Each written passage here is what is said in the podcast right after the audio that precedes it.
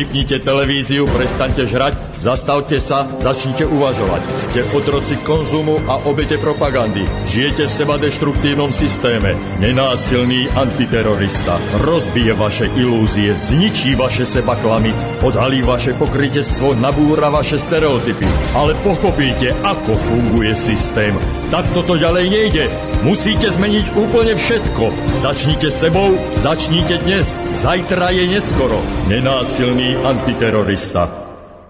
Subham Astu Sarvajagatam. A už máme december, 17. december toho istého roku, roku pána 2014. Dneska budeme sa baviť o chorobách, dneska sa budeme baviť o vírusoch. Budeme sa baviť aj o veľmi pertraktovanej téme a to je ebola. Budeme sa baviť o hantavírusoch, o filovírusoch a budeme mať k tomu odborníka. Budeme mať tomu na slovo vzatého odborníka. Budeme mať dnes, dnešného hostia, pána doktora Borisa Klempu z Biologického ústavu Slovenskej akadémie vied. Poznanie pravdy je dôležité.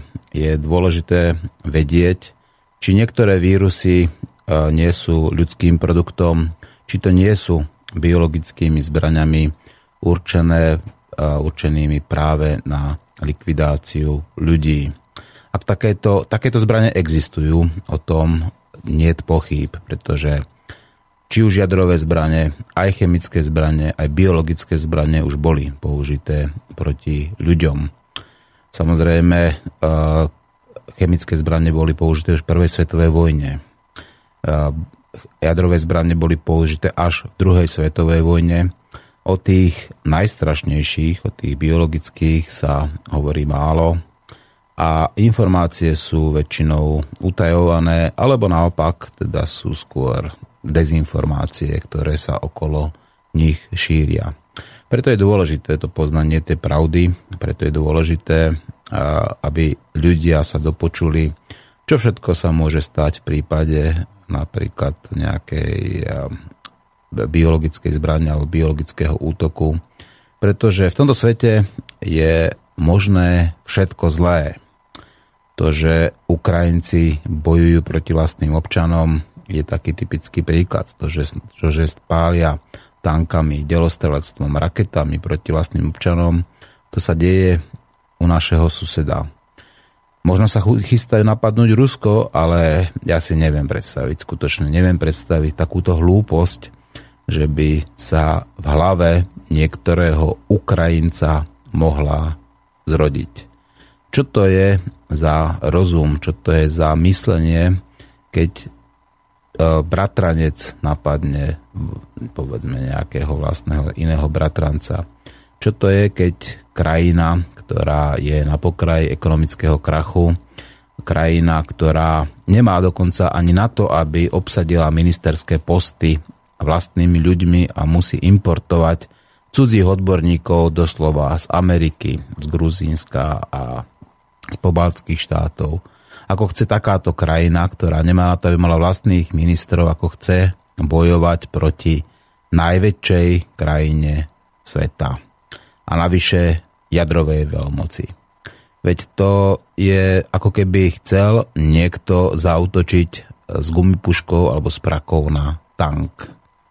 Myslíte si, že toto spraví dospelý, rozumný človek? Ja určite nie. Vidím v tom úmysly a potreby niekoho iného. Vidím v tom ta, takú typickú, uh, také typickú akciu na odvrátenie pozornosti od problémov, ktoré ležia úplne niekde inde. To, že sa snažia médiá odviesť našu pozornosť od tých skutočných príčin alebo od tých skutočných problémov je zrejmé. No a možno práve aj ebola môže byť jednou z takýchto nielen biologických zbraní, ale aj masmediálnych zbraní, ktorá umožňuje napríklad odvrátiť pozornosť od tých skutočných príčin, ktoré, problémov, ktoré by sme mali riešiť. Uvidíme. Pokúsim sa spojiť s pánom doktorom Borisom Klempom. Spojenie otestované, takže verím, že bude úspešné. Porozprávame sa o tom, ako to je s tými vírusmi, v našom okolí. Prečo ľudia napriek tomu... Dobre, už to ide, takže nebudem pokračovať. Dobrý deň, pán doktor, počujeme sa? Áno. Výborne, ja vás počujem veľmi dobre, takže pevne verím, že aj vy ma počujete dobre. Ja vás počujem dobre, ale aj seba. Tak skúste si stiahnuť, prosím vás, počítač, aby ste počuli v podstate hlavne ten Skype. Aby stiahnite si slobodný vysielač hlavne, aby tam nebola tá ozvena. Ja som vás veľmi stručne a veľmi jednoducho predstavil, že ste z Virologického ústavu Slovenskej akadémie vied a že sa zaoberáte hantavírusmi. Keby ste mal predstaviť sa našim poslucháčom, ako by ste sa predstavil? Čo by ste viacej o sebe povedal? No, tak vlastne to, to platí, čo ste povedali, čiže venujem sa hantavírusom v súčasnosti na Slovenskej akadémii vied Venujem sa mi už pomerne dlho.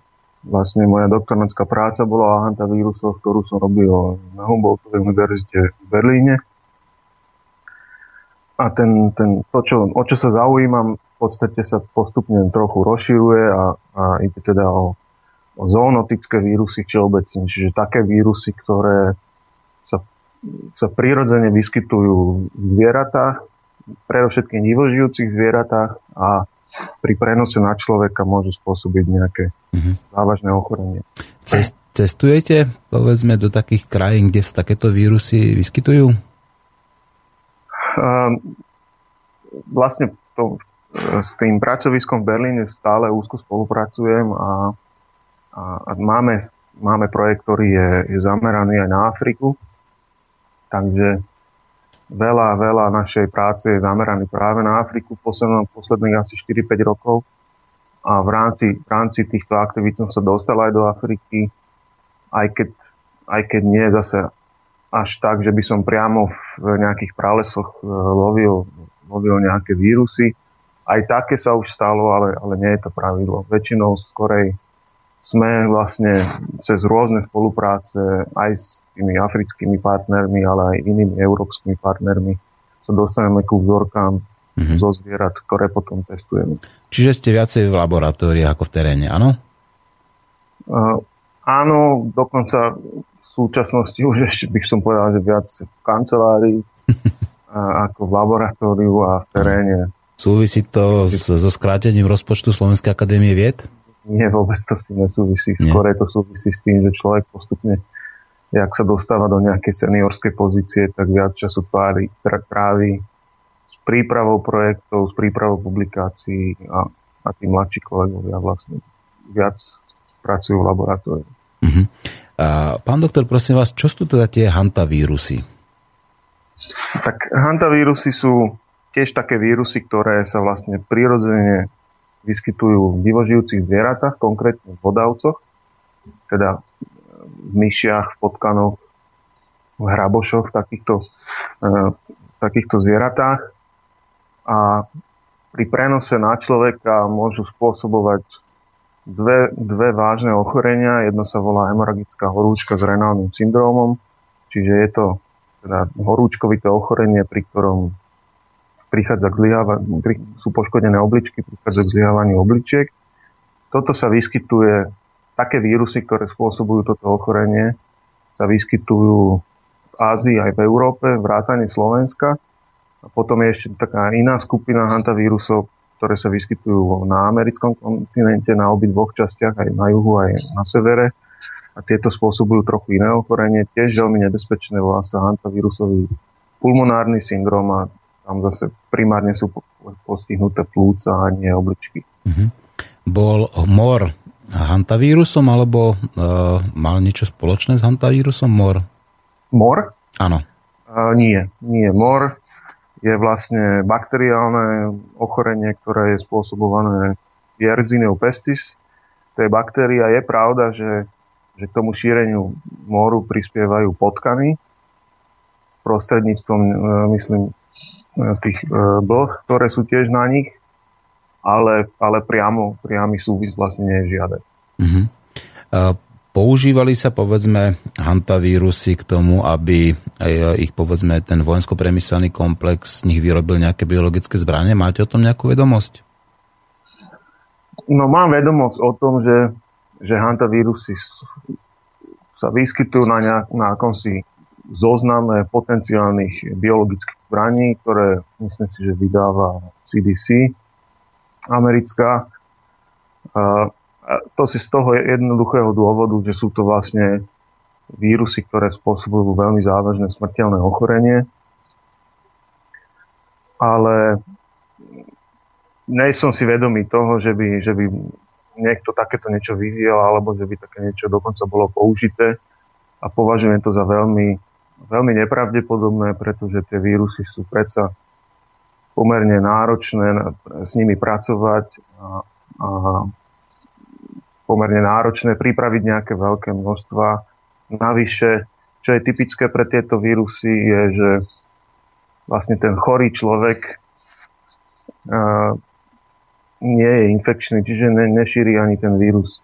Aha, čiže nie sú také infekčné teda na iných ľudí poviem, poviem rovno, že, že pre nás ako vedcov, ktorí sa zaoberajú hantavírusmi, v podstate to, že sa ocitli na takom zozname, je pre nás skôr pozitívne ako promo, lebo tým vieme ukázať, že sú to dôležité vírusy, že sú to závažné patogény a preto sa oplatí vlastne im venovať a, a, a projekt podaný na, takýto, na takúto tému tým pádom sa dá považovať za, za relevantný. Mm-hmm ale reálne si to neviem vôbec predstaviť. Mhm. Chcem sa vás... V skutočnosti si to neviem predstaviť e, s takmer žiadnym vírusom v podstate. Neviete si to predstaviť, no, tak uh, viete, pred 200 rokmi si nevedeli ľudia predstaviť ani to, čo napísal Jules Verne. A dneska je už 90% z toho realitou. A čo sú to filovírusy? No filovírusy sú vlastne zase iná skupina vírusov, ktoré zo, zo pár veciach majú niečo spoločné s hantavírusmi. A to je vlastne aj dôvod, prečo v súčasnosti, keď e, teda aj, aj v tejto chvíli prebieha tá obrovská epidémia eboli, čo je jeden e, filovírus v západnej Afrike, tak prečo som práve ja často oslovovaný v súvislosti s tou ebolou sa vyjadriť pretože nejaké podobnosti s hantavírusmi tam sú. Sú to teda takisto zoonotické vírusy, to znamená, primárne sa vyskytujú v prírode, v žijúcich zvieratách a vlastne len pri nejakom náhodnom zavlečení medzi ľudí spôsobia tú, tú epidémiu. Sú to tiež RNA vírusy, to je vlastne typ genetického materiálu, ktorý tieto vírusy majú, taký podobný majú aj hantavírusy. Spôsobujú hemoragickú horúčku, Čiže ten, to ochorenie je tiež trochu, trochu podobné. Takže na základe týchto podobností vlastne tým, že spatria medzi tie tzv. zoonotické vírusy, tak tá komunita ľudí, ktorá sa im venuje, je podobná aj mhm. tým, ktorá sa venuje hantavírusom. Mhm. Čiže ebola je filovírus, áno? Áno, ebola je filovírus. A je teda prírodného pôvodu? Áno. Áno. A Nerozumiem potom, prečo e, Spojené štáty ako, a vláda Spojených štátov si registrovala e, tento filovírus. Patentovala doslova. Uh-huh. Tak, e, Be, sa deje bežne? No, no, niekoľko vecí tam je, ktoré mi nie sú jasné. Ja tieto patentové veci príliš nesledujem, ale neviem si predstaviť, že, že, že by vláda vlastne bola nositeľom patentu. To sa mi zdá trochu e, zavádzajúce. A vo všeobecnosti sa vírus patentovať nedá. Mm-hmm. Čo sa dá patentovať je, je vlastne použitie tej genetickej informácie z určitého vírusu pri vývoji niečoho, buď pri vývoji diagnostického testu alebo pri vývoji vakcíny. Čiže aby ten diagnostický test treba bol postavený na určitej sekvencii, ktorú niekto pripravil, alebo teda e, odhalil, tak, tak niečo také sa dá patentovať. Podľa, podľa mojej informácií hovorím, ja mm-hmm. s patentmi nemám príliš veľa skúseností, nejaké teda minimálne áno, ale rozhodne viem, že, že živý vírus, alebo teda vírus ako taký sa, sa nedá patentovať. Dá sa patentovať použitie určitej genetickej informácie z vírusu na kon, nejakú konkrétnu aplikáciu, čiže mm-hmm. na vývoj testu, alebo na vývoj vakcíny, alebo niečo podobné. Mm-hmm. No ja mám túto informáciu a musím tiež priznať, že sa nevyznám v tom patentovom práve ani v patentoch, že americká vláda vlastní patent kmeňa eboli Eboban. Je to patent číslo CA 2741 52 3A1. Bol publikovaný v roku 2010 e, a zapísaný bol 26. novembra 2007 po číslom 270 62 91. Takéto informácie. Uh-huh. Čiže to sú nejaké konkrétne presné veci, čo, Áno, sa, čiže, čo sa dá vlastne, overiť samozrejme tým pádom. Presne, presne tak, dá sa na to pozrieť a bez toho, že by som si to niekedy pozeral, si myslím, že keď, keď si teda niekto dá tú námahu a pôjde sa na to pozrieť, tak zistí, že ten patent sa týka vlastne nejakej konkrétnej eh, sekvencie, ktorá je využitá treba pri vývoji vakcín alebo niečoho podobného. Hlavne by ma naozaj zaujímalo, že či, či vláda si môže patentovať niečo. Mm-hmm. O tom tiež pochybujem a tiež to znie tak bombasticky, ale myslím si, že v konečnom dôsledku je za tým nejaká možno štátna inštitúcia, Národný ústav zdravia, NIH alebo niečo. Alebo CDC napríklad, že? Alebo, alebo no. A to je vlastne, keď to berieme do dôsledkov, tak CDC je súkromná organizácia alebo vládna organizácia, štátna? No, pokiaľ viem, tak je to štátna inform- e, organizácia. Mhm, štátna organizácia. Čiže uh, povedali sme si niečo základné o ebole. Mňa však zaujíma jeden iný vírus a ten sa volá Marburg. Uh-huh. Čo by ste nám vedeli povedať o tomto Marburgu? Tak Marburg vírus je vlastne prvý, prvý filovírus, ktorý bol kedy objavený. Bol objavený v roku 1967. A je to vírus, ktorý bol objavený trošku e, zaujímavým spôsobom, netradičným a síce, že, že e, ošetrovateľia opíc v Marburgu, čo je teda nemecké mestečko, a myslím, že zároveň v tom istom roku, alebo dokonca z tej istej várky, ten istý problém nastal aj v Juhoslávii, že ošetrovateľe opic, ktoré boli dovezené z Ugandy, vlastne e, začali chorieť na, na, na nejaké veľmi závažné ochorenie a, a tak sa vlastne ukázalo, že, že pôvodcom je vírus, ktorý dovtedy vôbec nebol známy, ktorý mal takú zaujímavú tú štruktúru, takú filamentóznu, z toho sa to volá filovírusy. No a tak, tak sa vlastne ten vírus objavil, čiže preto má aj názov Marburg, čo by indikovalo, že sa vyskytuje v Nemecku, ale pravda je teda taká, že v Marburgu ho objavili v opiciach, ktoré boli dovezené z Ugandy. Čiže prirodzene sa ten vírus, podobne ako ebola, vlastne vyskytuje predovšetkým v tej centrálnej tropickej uh, Afrike. Mm-hmm. No ale prečo sa nakazilo 25 laboratórnych pracovníkov? No lebo treba brať do úvahy, že, že bol rok 67 a, a v tom čase samozrejme ja môžem o tom iba špekulovať, ale viem si to predstaviť, že, že v tom čase proste uh, až tak tieto, tieto uh, protektívne opatrenia voči, voči treba s duchom prenášaných alebo takto prenášaných a vysoko patogénnych vírusov neboli až tak až také bežné a hlavne myslím, že to ani nebolo pracovisko, ktoré primárne by sa zaoberalo nejakými patogénmi, bolo to pracovisko, v ktorom vlastne tie, cez ktoré tie, tie opice boli vlastne importované. Mm-hmm. No a kde konkrétne teda, čo, to, čo to, to Marburgu je, aké tam je pracovisko? Čo tam skúmajú? No to ste ma e, trochu prekvapili, naozaj v súvislosti s tým pracoviskom, v ktorom to v 67. Eh, bolo objavené, o tom, o tom veľa informácií neviem. Každopádne v Marburgu aj teraz je veľmi renomovaná univerzita, renomované pracovisko, ktoré asi práve na základe tej tradície sa venuje aj filovírusom. Čiže v Marburgu je aj také laboratórium s tým vysokým stupňom zabezpečenia, s tým najvyšším číslom 4 a teda venujú sa, venujú sa aj filovírusom na, na úrovni vlastne naozaj molekulárnej a bunkovej. Mm-hmm. No, čítam na internete, že ten pôvod toho vírusu Marburg, že nie je známy. V akom zmysle to myslíte? Tak ako som povedal, že pôvod vírusu Marburg nie je známy. Zistili, že sa nachádza niektorých druhov netopierov, ale im nespôsobuje žiadne zdravotné komplikácie.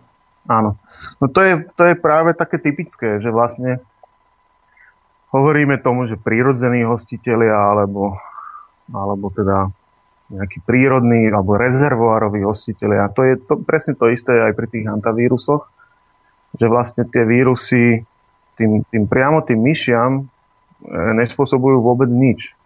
Takisto netopierom Ebola alebo Marburg nespôsobujú vlastne žiadne, žiadne prejavy, čo je taký, taký náznak, že vlastne tieto vírusy skutočne dlhodobo vlastne vo vývoji samotných tých organizmov už, už sú na ne tak, tak prispôsobené, že im vlastne nič nespôsobujú. A to ochorenie spôsobujú len pri kontakte s iným druhom vlastne hostiteľa, ktorý pre nich nie je prirodzený a pri ktorých vlastne tie tie mechanizmy, ktorým ten vírus sa treba prispôsoboval tomu svojmu prirodzenému hostiteľovi, tak vlastne v tom úplne novom a náhodnom hostiteľovi spôsobuje e, ochorenie. Čiže dá sa povedať, že Ebola alebo Marburg alebo takisto hantavírusy, že pre ne sme, sme ako si slepou uličkou. Keď sa ten vírus dostane do človeka tak a spôsobí veľmi závažné ochorenie, tak ten človek vlastne zomiera a pre ten vírus je to zlé pretože ten vírus sa už ďalej nemôže šíriť, zomiera ako keby spolu s tým hostiteľom. Na rozdiel od tých prirodzených hostiteľov, čo sú tie divožijúce zvieratá, ktorí nespôsobujú nič. Uh-huh. Je normálne, že sa povedzme hantavírus, ktorý teda je uh, primárne uh, zdrojom sú potkany povedzme tie hlodavce, dostane povedzme na sliepku? Stáva sa to? Akože by sliepka ochorela? No áno, že by skratka bola nositeľom a povedzme aj ochorela tým hantavírusom. A nie je to vôbec e, zatiaľ popísané v literatúre, predsa sliepka je úplne iný typ vlastne hostiteľa, tým, že sú, sú to vtáky a nie cicavce. Mm-hmm. Tak Takže, povedzme, povedzme netopier teda v tom prípade. Netopier v súvislosti s hantavírusmi? Áno. Teraz e, v podstate za posledné roky my sme k tomu tiež prispeli, teda spolupráci s tým nemeckým pracoviskom predovšetkým, sa ukazuje, že tie hantavírusy sa vyskytujú vo veľa väčšom množstve hostiteľov, než sa zdalo. Vlastne roky, dlhé roky boli tie hlodavce považované za tie primárne, primárnych hostiteľov. A teraz vlastne s, vývinom technológií pre detekciu a pre všetkých molekulárno-biologických, tak sa podarilo nájsť, alebo sa ukázalo, že vlastne rôzne druhy cicavcov, vrátanie netopierov sú takisto hostiteľmi hantavírusov, ale sú to teda trochu iné hantavírusy, nie tie presne tie isté, ktoré sú podávcov. To sú nepatogénne? Čiže, aj tie netopiere majú ako keby svoje vlastné hantavírusy, ktoré sme doteraz vôbec nepoznali. No a zatiaľ je ešte veľmi skoro, zatiaľ nevieme o tom, že by spôsobovali nejaké ochorenie. Proste e, ešte to neznamená, že sú nepatogénne, ale zatiaľ to vyzerá teda tak, že, e, že sú nepatogénne, pretože žiadne ochorenie zatiaľ s takýmito vírusmi nebolo, mm. nebolo spojené. Ten, ten dôkaz zatiaľ chýba. Mm. Mne ide o to, že v prípade toho filovírusu Marburg, ten, keď sa, keďže sa vyskytuje u niektorých druhov netopierov a nespôsobuje žiadne iné komplikácie, akým spôsobom sa nakazili tie opice, dovezené potom do Európy? Tých, tých spôsobov môže byť viacej. Jednak sa predpokladá, že, že tie netopiere vylučujú tie filovírusy aj, aj v truse. E, čiže tie zvieratá v podstate zdieľajú ten istý priestor v nejakom pralese, takže je možné, že na, pod, pod tými stromami, väčšinou sú to, alebo s, s týmito filovírusmi sú spájané tie tzv. fruit beds, to sú tie také fruktivórne, teda mm, také veľké netopiere, kalone, myslím, áno, že kalone, logicky presne áno. sa im hovorí. Ale kalone sa nevyskytujú v Afrike, či sa vyskytujú v Ázii, nie? Vyskytujú sa aj v Afrike. Aj v Afrike, áno. Určite, áno. No a vlastne oni majú tendenciu sa, sa, sa zgrupovať do obrovských kolónií, ktoré buď sú na takých obrovských stromoch, alebo sú v jaskyniach. No a viem si predstaviť, že pod tými stromami alebo v tých jaskyniach je obrovské množstvo trusu. To je jeden spôsob.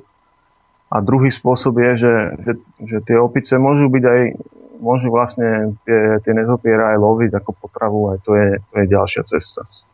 Vlastne aj pri ebole, čo je možno zaujímavé, málo kto to vie, je, že vlastne veľké primáty, ako sú šimpanzi alebo gorily, trpia na ebolu presne takisto ako ľudia, dokonca tam sa dokonca hovorí o 100% smrtnosti, čiže každá jedna opica, ktorá, ktorá sa infikuje, tak aj zomiera. A je to veľký problém e, práve aj pri tých, pri, pre záchranárov, keď vlastne často bývajú tie populácie goril, ktoré sú naozaj veľmi ohrozené, ešte zdecimované aj ebola vírusom napríklad. Takže tie opice určite vo svojom prirodzenom prostredí dochádzajú do kontaktu s, s netopiermi. Hm, to mi je jasné, to nepochybujem.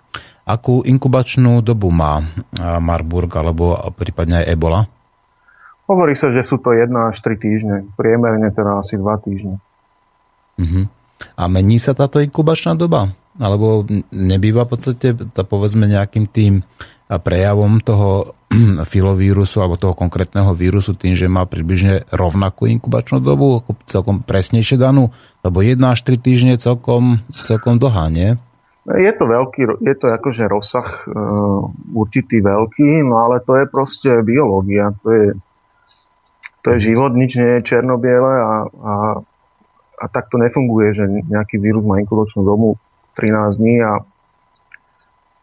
aj, a je to na deň presne. To súvisí aj, aj s tým vlastne, aké množstvo vírusu sa do toho konkrétneho organizmu dostane, akou cestou, to všetko ovplyvňuje ten čas.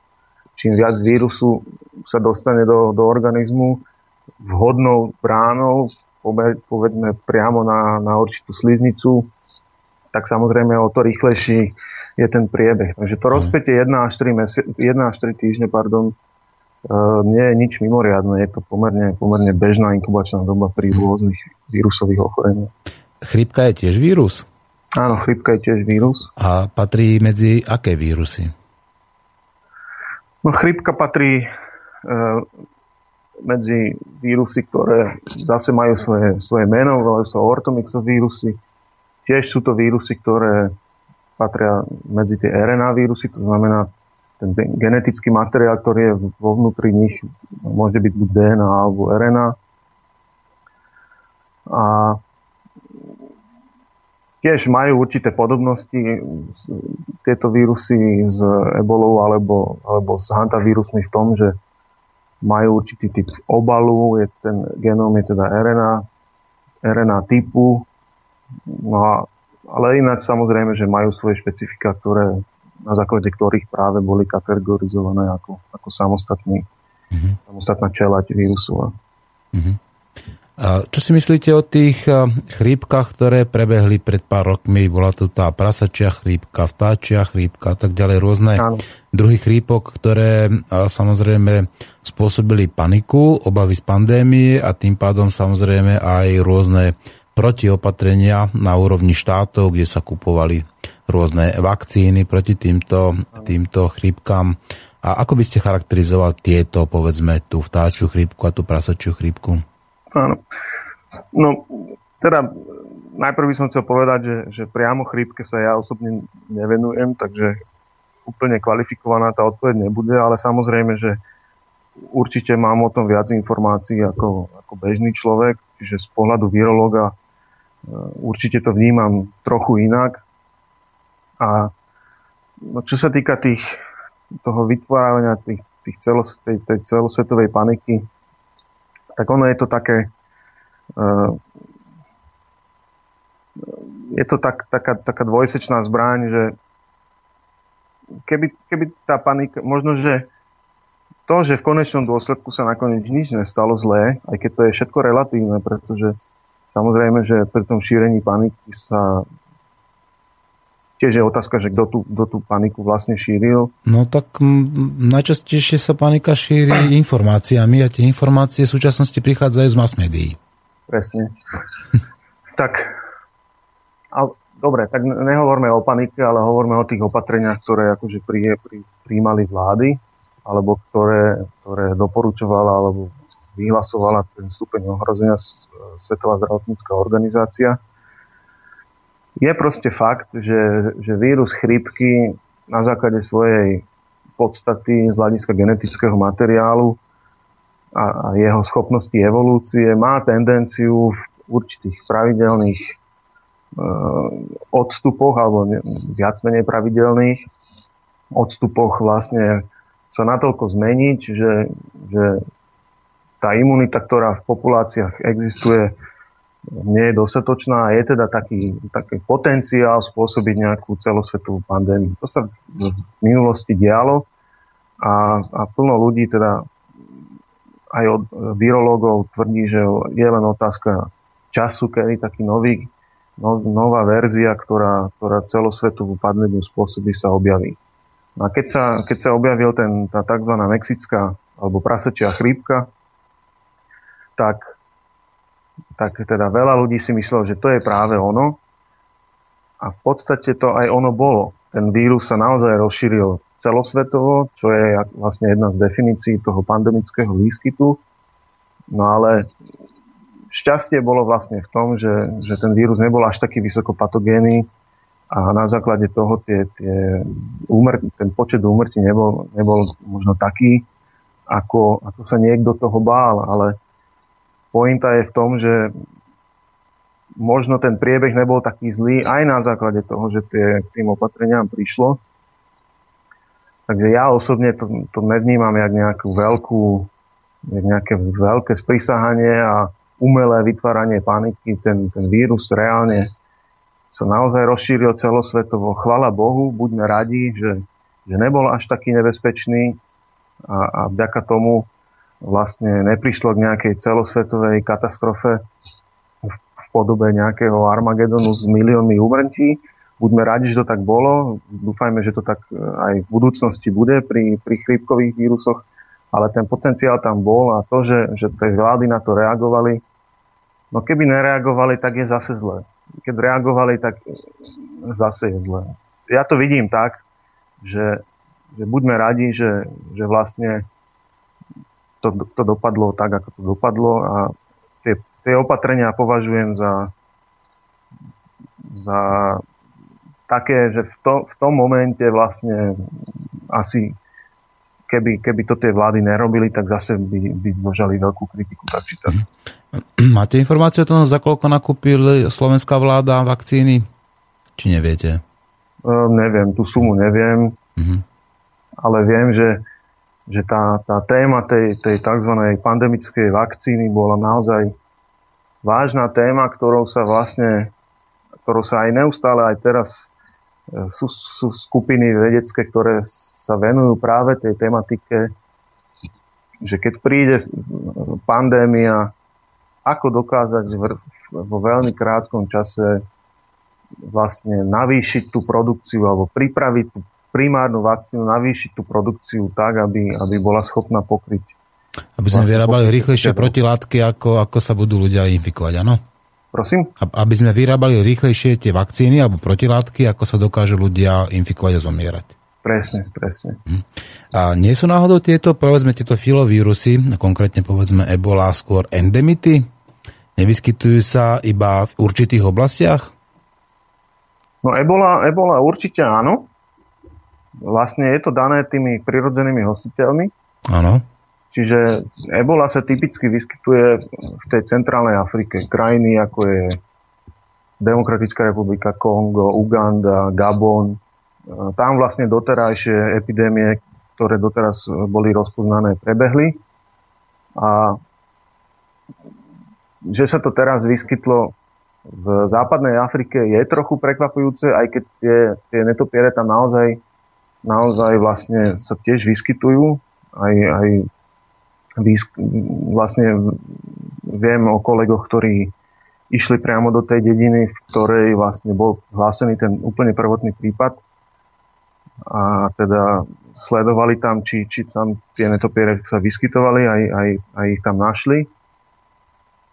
Takže teoreticky to až také prekvapujúce nie, že sa to vyskytuje aj v západnej Afrike, ale každopádne doteraz sa to veľmi typicky vyskytovalo v tej, tej centrálnej Afrike, mm. kde to bolo skutočne vo veľmi ťažko dostupných oblastiach, veľmi riedko osídlených a, a teraz sa to vyskytlo v západnej Afrike, kde tie podmienky pre to šírenie sú oveľa, oveľa väčšie a samozrejme aj v súvislosti s globalizáciou a, a modernizáciou a rozmachom leteckej dopravy a tak ďalej.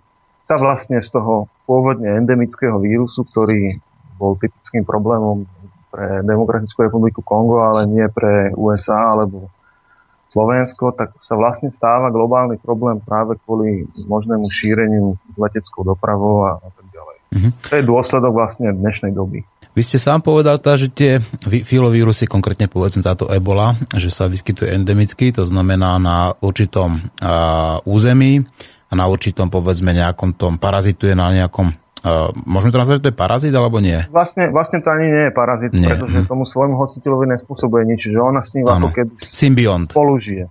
Spolu žije. Či, áno, čiže v symbióze žijú. Čiže tento symbioticky žijú, povedzme, ako práve na tých kalóňoch v tomto území.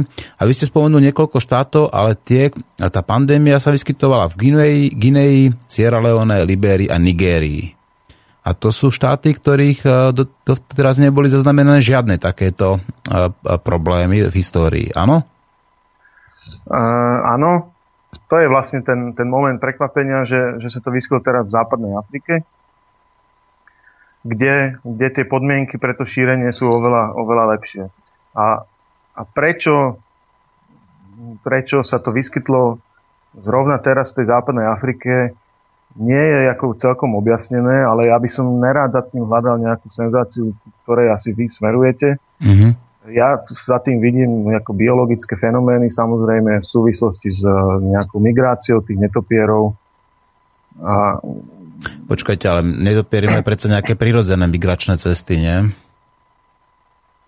Tak eh, to by tam v podstate migrovali aj v histórii predtým a to, to znamená, že by tam aj v histórii boli zaznamenané, povedzme, dochované nejaké takéto podobné umrtia, nie?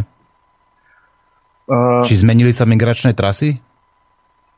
To ja, to ja samozrejme, že presne neviem, migračné trasy nejakých kaloňov, ale zase na druhej strane si, si neviem príliš dobre predstaviť ako, ako sa v histórii takéto prípady ako by boli zaznamenané. Takže je dosť možné, že, že, že k tým, tým prípadom eboli aj v tej západnej Afrike dochádzalo v minulosti, len proste uh, sme sa o tom nedozvedeli. Mm-hmm. No a čo hovoríte na také tie konšpirácie, ja kľudne udriem ako poriadne, na tie konšpirácie, že napríklad v tej Nigérii, Nigéria je najväčší producent ropy v, v Afrike. No a práve v Sierra Leone a dokonca, myslím si, v Liberii nie, ale v Sierra Leone sa ťažia diamanty. Nie je najväčší producent, ale tie diamanty odtiaľ skrátka sa vozia. No a z okolností práve v tom období, keď tam vypukla tá horúčka, tam boli nejaké vážne štrajky týchto, v týchto baniach diamantových, kde nechceli tí robotníci pracovať. No a zaujímavé je, že práve Spojené štáty tam poslali vojakov do týchto oblastí. Neviem, Kubanči tam posielali lekárov, to je oficiálna správa, a oficiálna správa je, že Američania tam poslali 3000 vojakov. Mhm. Dobre, tak uh, predovšetkým musím povedať, že, že ako, sa tá, ako sa tá epidémia vyvíjala, mm-hmm. vlastne dnes vieme pomerne presne vystopovať dozadu. A teda o tom nikto vlastne nepochybuje. Kto že, stopoval ten vývoj epidémie? Bol to CDC? E, nie. Určite tam bola aj CDC pritom, ale boli tam aj iné organizácie. A bola tam aj e, Európska únia so svojím mobilným laboratóriom, boli tam lekári bez hraníc. Takže myslím, že úplne prví boli práve lekári bez hraníc a európsky ten mobilný, to mobil, mobilné laboratórium, alebo teda aspoň úplne prvá vedecká publikácia o tej epidémii pochádza vlastne mm, od, z, takýchto, z, takéhoto, z takéhoto okruhu. No a vie sa pomerne, pomerne presne vlastne, že ako sa tá epidémia vyvíjala a, a vypukla jednoznačne v Guineji, vie sa v ktorej dedine. Pri, pri tejto ebole je zaujímavé, že pri, pri množstve z tých epidémií sa dokázalo vystupovať, že vlastne skutočne išlo o jeden jediný, o jedno jediné prenesenie toho vírusu z prírody na človeka a všetci ostatní už potom sa, sa vlastne nakazili od toho ďalej sa to ušíralo len exkluzívne medzi ľuďmi. Existujú niektoré, niektoré v histórii epidémie, kde teda tých zdrojov bolo viacej, dajme tomu nejaké, nejaké opice, ktoré tiež boli infikované a prišlo k viacerým infikovaniam človeka, ale pri tejto epidémii sa tiež vie, že vlastne z pôvodne jedného jediného e, človeka sa to postupne šírilo, najskôr samozrejme lokálne v, v Guinei, no a, a, pre, a že prišlo preskočeniu práve do Liberie a Sierra Leone súvisí aj s tým, že, že teda tieto krajiny v poslednom období trpeli občianskými vojnami. To, to, to obyvateľstvo je značne premiešané. Vlastne tie, tie hranice medzi nimi fakticky neexistujú reálne. Čiže dochádza tam k veľkému pohybu osôb medzi týmito krajinami a a, a tak sa stalo, že, že boli teda, že, že sa tá, tá infekcia rozšírila aj do Sierra, Sierra Leone a do Liberie. A, a ten, ten obrovský rozsah tej epidémie znova nesúvisí ani tak s vírusom ako takým. Ten vírus sa ničím nejak zásadne neodlišuje od tých predchádzajúcich, ale teda s tým, že sú to úžasne chudobné krajiny s absolútne nefunkčným zdravotníckým systémom a, a s určitými aj návykmi a rituálmi, v súvislosti s pochovávaním alebo so starostlivosťou o chorých, kedy celé rodiny sa stretnú a, a vlastne hm. určité aktivity sú tam, ktoré sú, sú úplne perfektné pre ďalšie šírenie toho vírusu. Pán doktor, vy hovoríte o obs- obrovskom rozsahu tejto epidémie. K 12. oktobru 2014 bolo nahlásených 8997 nakazených a z toho zomrelo 4439 osôb. 4439 osôb e, je obrov, už podľa akých kritérií obrovská nákaza? Podľa čoho sa vlastne... Áno, samozrejme. To sú počty, ktoré, ja neviem, na maláriu alebo HIV zomierajú ľudia v priebehu týždňov. Alebo na fajčenie, na alkohol zomiera viacej ľudí. Samozrejme. Napriek tomu je to bezprecedentný rozsah. Neviem, či meranie na počet obetí je, je práve to to správne. Je to bezprecedentný rozsah v súvislosti s tým, že, že tie doterajšie epidémie, o ktorých, o ktorých vieme, boli v rozsahu rádovo stoviek prípadov. Teraz vlastne tie, tie, tie počty prípadov už, už sú v desiatkách tisícov. Myslím, že momentálne tým, že tá, tá, tá epidémia stále, stále kulminuje, tak vy keď máte údaje z októbra, no tak v dnešnej dobe už je to minimálne 18 tisíc prípadov s tým, že, že to sú len tie, ktoré boli oficiálne podchytené. Takže áno, z hľadiska počtu úmrtí tá, tá epidémia sa zdá byť relatívne mar- banálna, pretože na iné infekčné ochorenia zomiera rádovo mnohonásobne viac ľudí a za kratšie obdobie. To to berem. Na druhej strane tá epidémia tie krajiny naozaj zásadne poznamenáva, pretože v podstate paralizuje ten bežný život, e, prichádza k obrovským tragédiám vlastne celých rodín, ktoré, ktoré ako keby vymierajú, množstvo malých detí zostáva bez rodičov. Spôsobujú aj vojny. Pre tie postihnuté krajiny je to skutočne humanitárna katastrofa, dá sa povedať. A navyše teda tým, že ten vírus je schopný sa šíriť z človeka na človeka, tak stále je tam ten potenciál, že, že to šírenie bude pokračovať, postihnúť ďalšie krajiny v západnej Afrike, ktoré sú takisto veľmi náchylné na takéto katastrofy tým, že sú chudobné, že majú veľmi zlé zdravotnícke, teda veľmi zlý zdravotnícky systém, takže je to veľmi, z môjho pohľadu je to naozaj vážna situácia, ktorá si, si vyžaduje naozaj ako veľkú pozornosť. Hm. Pán doktor, dovolte, aby som zahral nejakú pesničku, pretože už hovoríme 45 minút a treba aj našim poslucháčom dať možno trošku si odpočinúť. No a zostaňte prosím vás na linke, zahrám uh, Ríša Millera, uh, spočítaj ma a potom sa spojíme, budeme pokračovať ďalej v diskusii.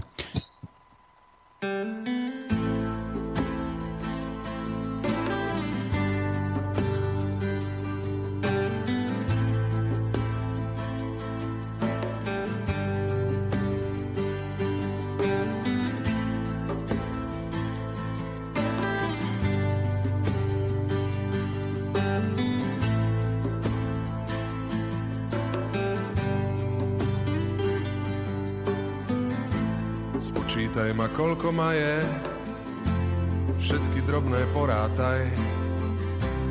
Ak všetko na halier sadne, to len potom bude raj.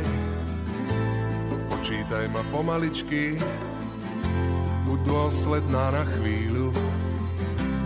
Viem, nie som maličký, ľahko dôjde k gomilu. Zrátaj všetky moje vášne, čo ti prejdú cez ruky. Nestavaj sa ku mne vlažne a nečakaj záruky. Spočítaj vynásob videl, urči si na každý deň svoj prídel. Umocni, odmocni, daj si ma na entu.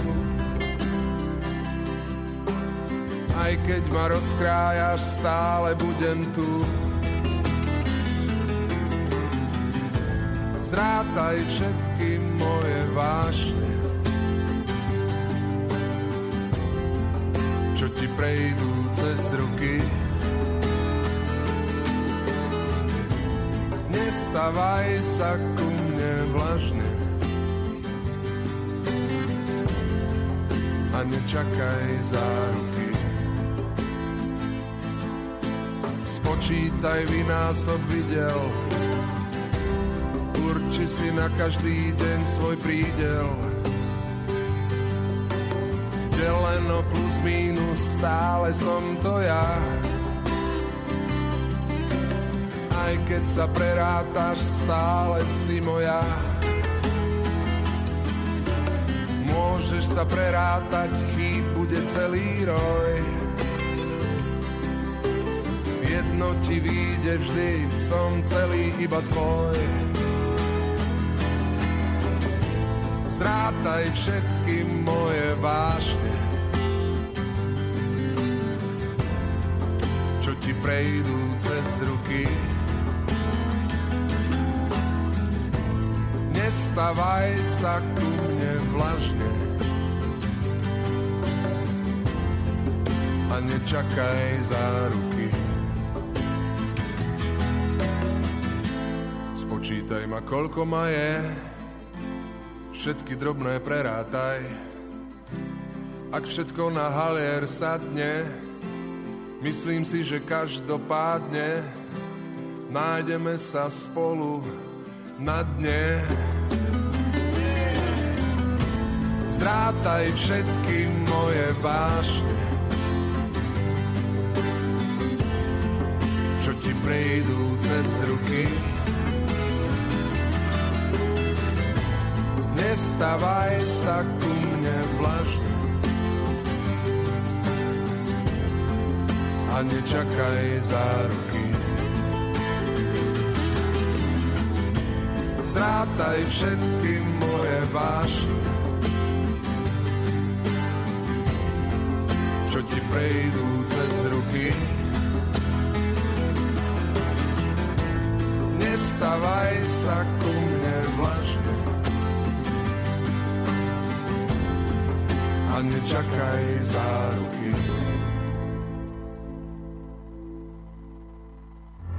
Túto reláciu počúvate vďaka vašim dobrovoľným príspevkom. Ďakujeme za vašu podporu.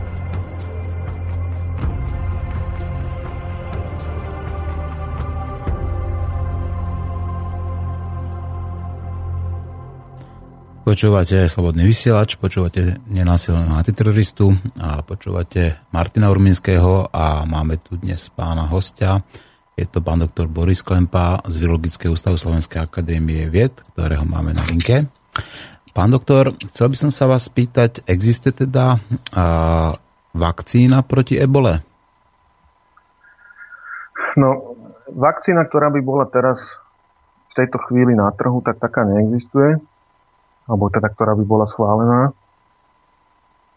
A je pravda, že vlastne tých vakcín tá vedecká komunita vyvíja len niekoľko a, a nájdete plno, plno vlastne vedeckých prác na túto tému. Ale doteraz, doteraz dalo by sa povedať, že zlyhávala tá posledná fáza toho vývoja a to je to klinické testovanie.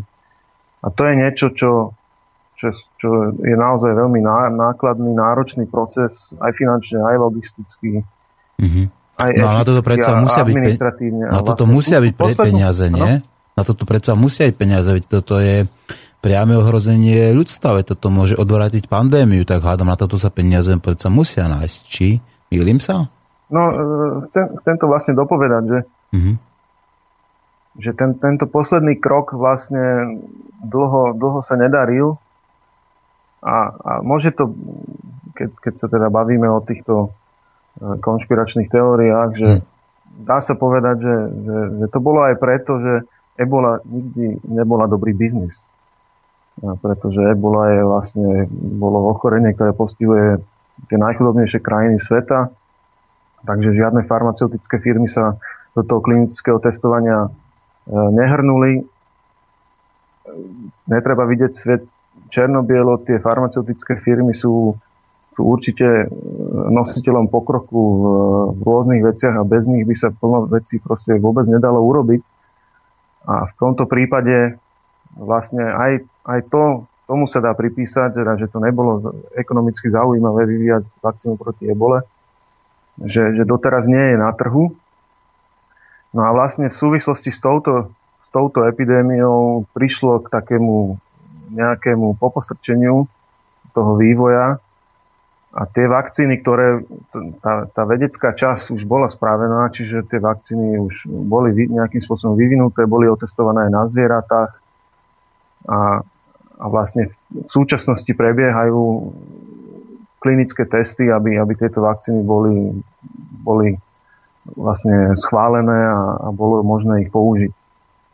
A je dosť možné, že, že práve tie vakcíny vlastne budú ten, to, ten rozhodujúci moment, ktorý, ktorý ukončí tú, tú epidémiu alebo podarí sa ju zastaviť, pretože v súčasnosti je vlastne ťažko predpovedať, že ako, ako to môže e, skončiť. Ten, tie, tie počty prípadov stále rastú, dokonca sú úvahy, že vlastne tá epidémia ako keby sa ani už nezastaví, že vlastne ten vírus tam zostane permanentne e, prítomný a možno práve tie vakcíny vlastne by mohli byť ten rozhodujúci moment, za ktorým by sa to mohlo podariť. Mm-hmm. Tie testovania momentálne prebiehajú, prebiehajú, teda zatiaľ v tej prvej fáze sa testuje len bezpečnosť, nie účinnosť, čiže testuje sa to na dobrovoľníkoch vlastne v nepostihnutých oblastiach, napríklad aj vo Veľkej Británii, v Amerike, vo Švajčiarsku. Čiže nie je to tak, že by sme si robili výskumné laboratórium z Afriky na dobrovoľníkoch. Vlastne v týchto vyspelých krajinách je to, je to testované. Napríklad som náhodou teraz, myslím, včera čítal, že vo Švajčiarsku bolo testovanie zastavené na 65 dobrovoľníkoch, pretože u štyroch z nich sa vyvinuli štyria z nich hlásili, že majú bolesti klbov.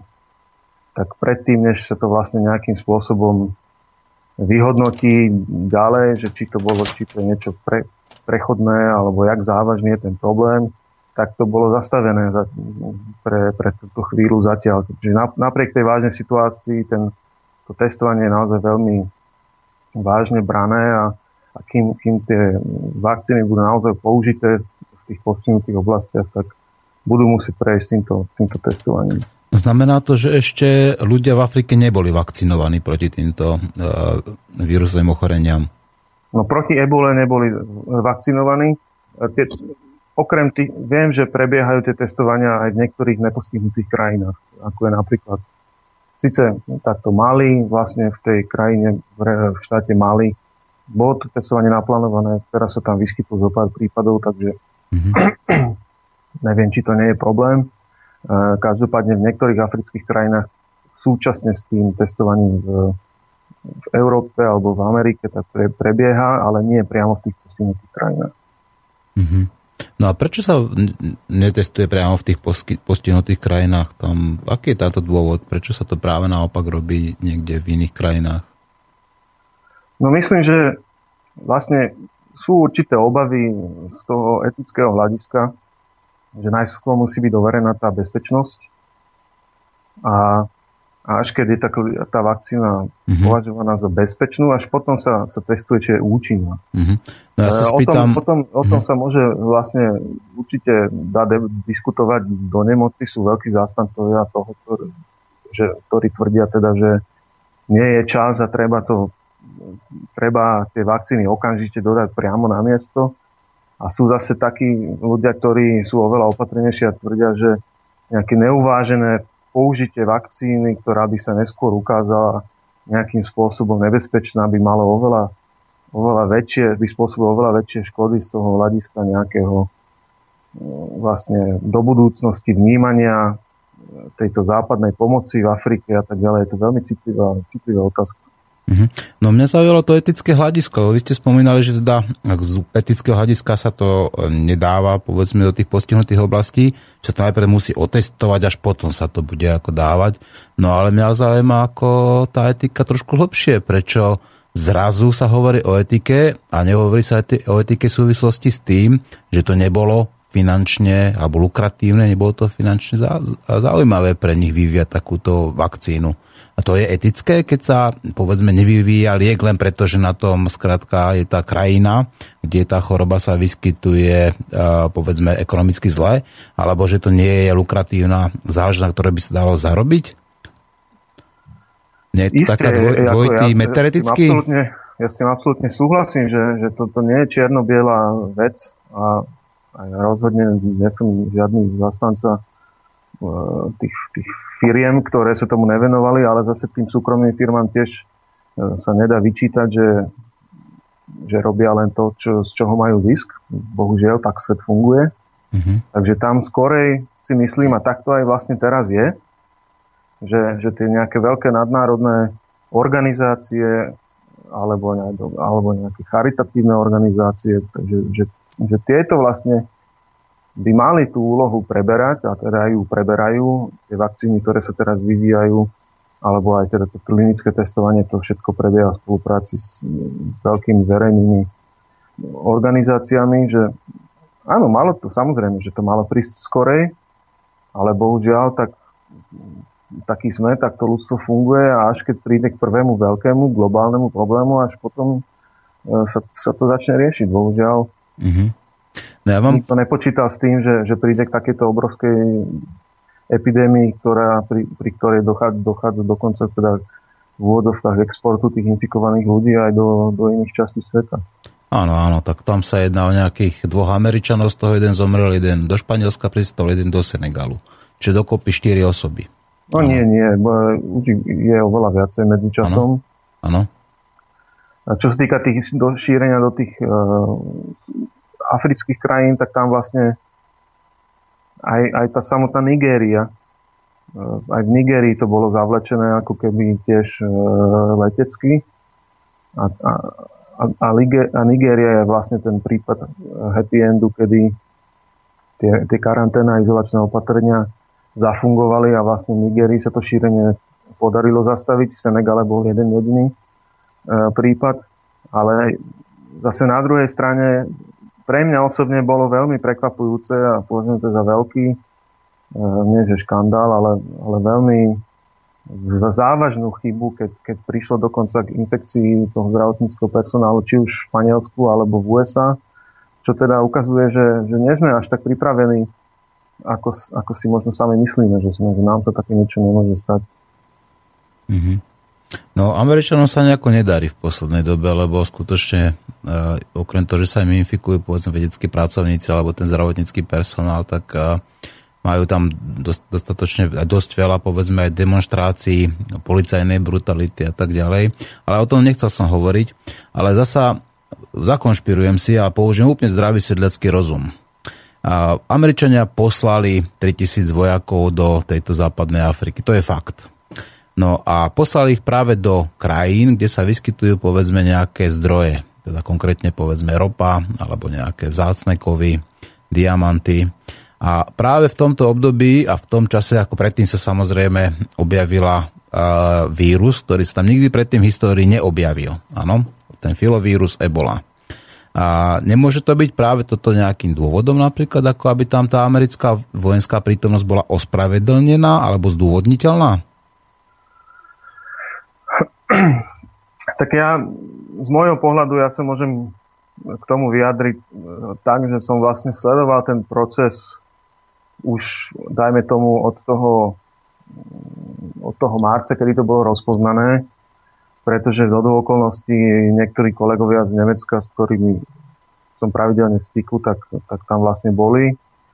A som sa o, o, o tom s nimi rozprával od začiatku, keď to vypuklo v Guinei a potom som to ďalej sledoval cez, vlastne cez takú službu e-mailovú, ktorá sa volá Promet, cez ktorú sú takéto správy vlastne z celého sveta zhromažďované o, o výskyte infekčných ochorení. No a pravda je taká, že vlastne od začiatku, že, že hlavne na začiatku predovšetkým tý, tá, tá organizácia Lekári bez hraníc už oveľa skorej, ako, ako zbytok sveta si to uvedomil, tak byli na poplach, že, že tá medzinárodná pomoc musí prísť, pretože tie krajiny to sami proste nezvládnu a že hrozí naozaj veľká katastrofa. Upozorňovali na to veľmi dlho. Bohužiaľ muselo prísť k takému väčšiemu nárastu tých prípadov, aby, aby si to naozaj celý svet začal uvedomovať, že, že tá pomoc je naozaj nevyhnutná. Myslím no si, a ne, že, nebola to nejaká... že treba oceniť uh-huh. uh, tieto dobrovoľníkov, ktorí tam chodia a, a, a, a riešilo sa vlastne to, že aká pomoc, ak, akú pomoc tam treba. Mm-hmm. A, a že vlastne často to bola hlavne taká logistická pomoc, pretože tam absolútne chýba infraštruktúra a, a to všetko. Takže len tí samotní lekári tiež sami o sebe vlastne nie je dosť a, a bolo treba vlastne postaviť nejaké tie izolačné centra, tú, tú logistiku rozvinúť, to všetko. Takže si myslím si, že povedať, že USA tam poslali 3000 vojakov, nie je samozrejme trochu, trochu bombastický, ale je to realita fakt. je taká, že, že sa to, aspoň čo som ja mal možnosť zachytiť z tých, z tých, z tých debát cez, cez tú e-mailovú službu a tak ďalej, tak sa veľa zhodnotí, teda zvažovalo, že aká pomoc je najvhodnejšia a že, a že určite keby tam prišli vojaci v uniformách s, s samopálmi, tak, tak tam spôsobia obrovské nepokoje. Takže tá pomoc, že, že, že tam bola armáda, bola vítaná, pretože to, to je skutočne niekto, kto to zvláda takéto, takéto situácie z hľadiska logistiky a tak ďalej, majú skúsenosti. Bola to situácia, s ktorou veľa ľudí vlastne nemalo žiadne skúsenosti a zrovna armáda je niekto, kto to zvláda. Takže určite tam neišli vojaci zo samopalmi. O tom som presvedčený. Čiže išli tam nejakí logisti, ktorí tam stávali tie izolačné centra a tak ďalej Samozrejme, nebol sú na mieste, neviem, neviem e, Máte sprostredkované informácie ako my všetci. Áno? Máte Každopádne to, že, že išli treba do Liberie, Sierra Leone, sú anglické hovoriace krajiny, ktoré mimochodom neviem, ktorá z nich, ale asi pravdepodobne obidve uh, ich tam pozvali, tie krajiny žiadali o pomoc, ktorá v tých prvých fázach nebola dostatočná, takže za týmto, to, že tam USA vôbec niekoho poslalo, skore ja osobne teda vnímam pozitívne, lebo to bolo treba, lebo tie izolačné centra, tá karanténa je vlastne to, čo tú epidémiu zastaví. A že neišli, no Guinea podľa môjho názoru má takisto nerastné vlastva, akurát, je no, francúzsky hovoriaca, tak, tak tam asi čakali pomoc skorej od iných krajín. Ale ja osobne teda takéto sprísahanie, že, že by tam na, infikovali ľudí ebolo len kvôli tomu, aby tam prišlo 3000 vojakov, čo boli aj tak nejaký pomocný technický personál. Ja, ja tam za takéto sprísahanie. Mm-hmm. Dobre, ja rešpektujem samozrejme váš názor. V každom prípade obidvaja, aj vy a ja, máme sprostredkované informácie, pretože no. neboli sme na mieste činu a môžeme sledovať v podstate buďte verejné zdroje, vy máte tú výhodu, že máte ešte aj také odborné zdroje, to znamená ľudí, ktorých priamo poznáte, ktorí tam dokonca možno že aj osobne boli. Každom prípade nevytvorili, povedzme, tie médiá, ako to niekedy robia takú mediálnu bublinu, aby skrátka zmobilizovali, povedzme, tú svetovú verejnosť a získali zdroje na tú pomoc napríklad? To sa, to sa nepochybujem, že sa to deje niekedy. Áno, určite áno. Ja som vlastne bol svetkom alebo dokonca aktérom tej, takých tých mediálnych vln, ktoré v súvislosti s ebolou teraz boli, ako došla nejaká udalosť, ja neviem, prvých 2000 prípadov, tak bola séria správ v médiách, potom sa znova niečo vyskytlo, prvý exportovaný e, pacient, tak, tak zase som bol pozývaný do médií. Takže ten mediálny záujem prebieha v určitých vlnách, že sa niečo musí medzi tým udiať nové, aby, aby, aby prišla nová vlna toho mediálneho záujmu.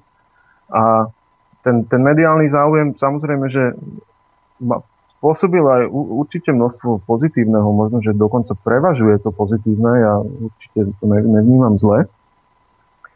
Práve to, že teda vyvoláva aj záujem ľudí vôbec všeobecne, aj o vírusy, o virológiu, o vývoj vakcín, o, o všetky tieto veci, aj teda tých e, možno, možno rekrutoval tých, tých dobrovoľníkov do tých krajín. Určite áno. Samozrejme, že má to aj určité negatívne aspekty, kedy, kedy z toho vzniká ako keby nejaká panika, alebo, alebo niekto to vidí ako snahu vyvolať paniku, aby sme, aby sme sa báli a boli a niečo podobné. Ja ten, ten strach vnímam pozitívne v tom, teda, že, že to spôsobí, že sme viac pripravení na takéto, na takéto udalosti. Mm-hmm.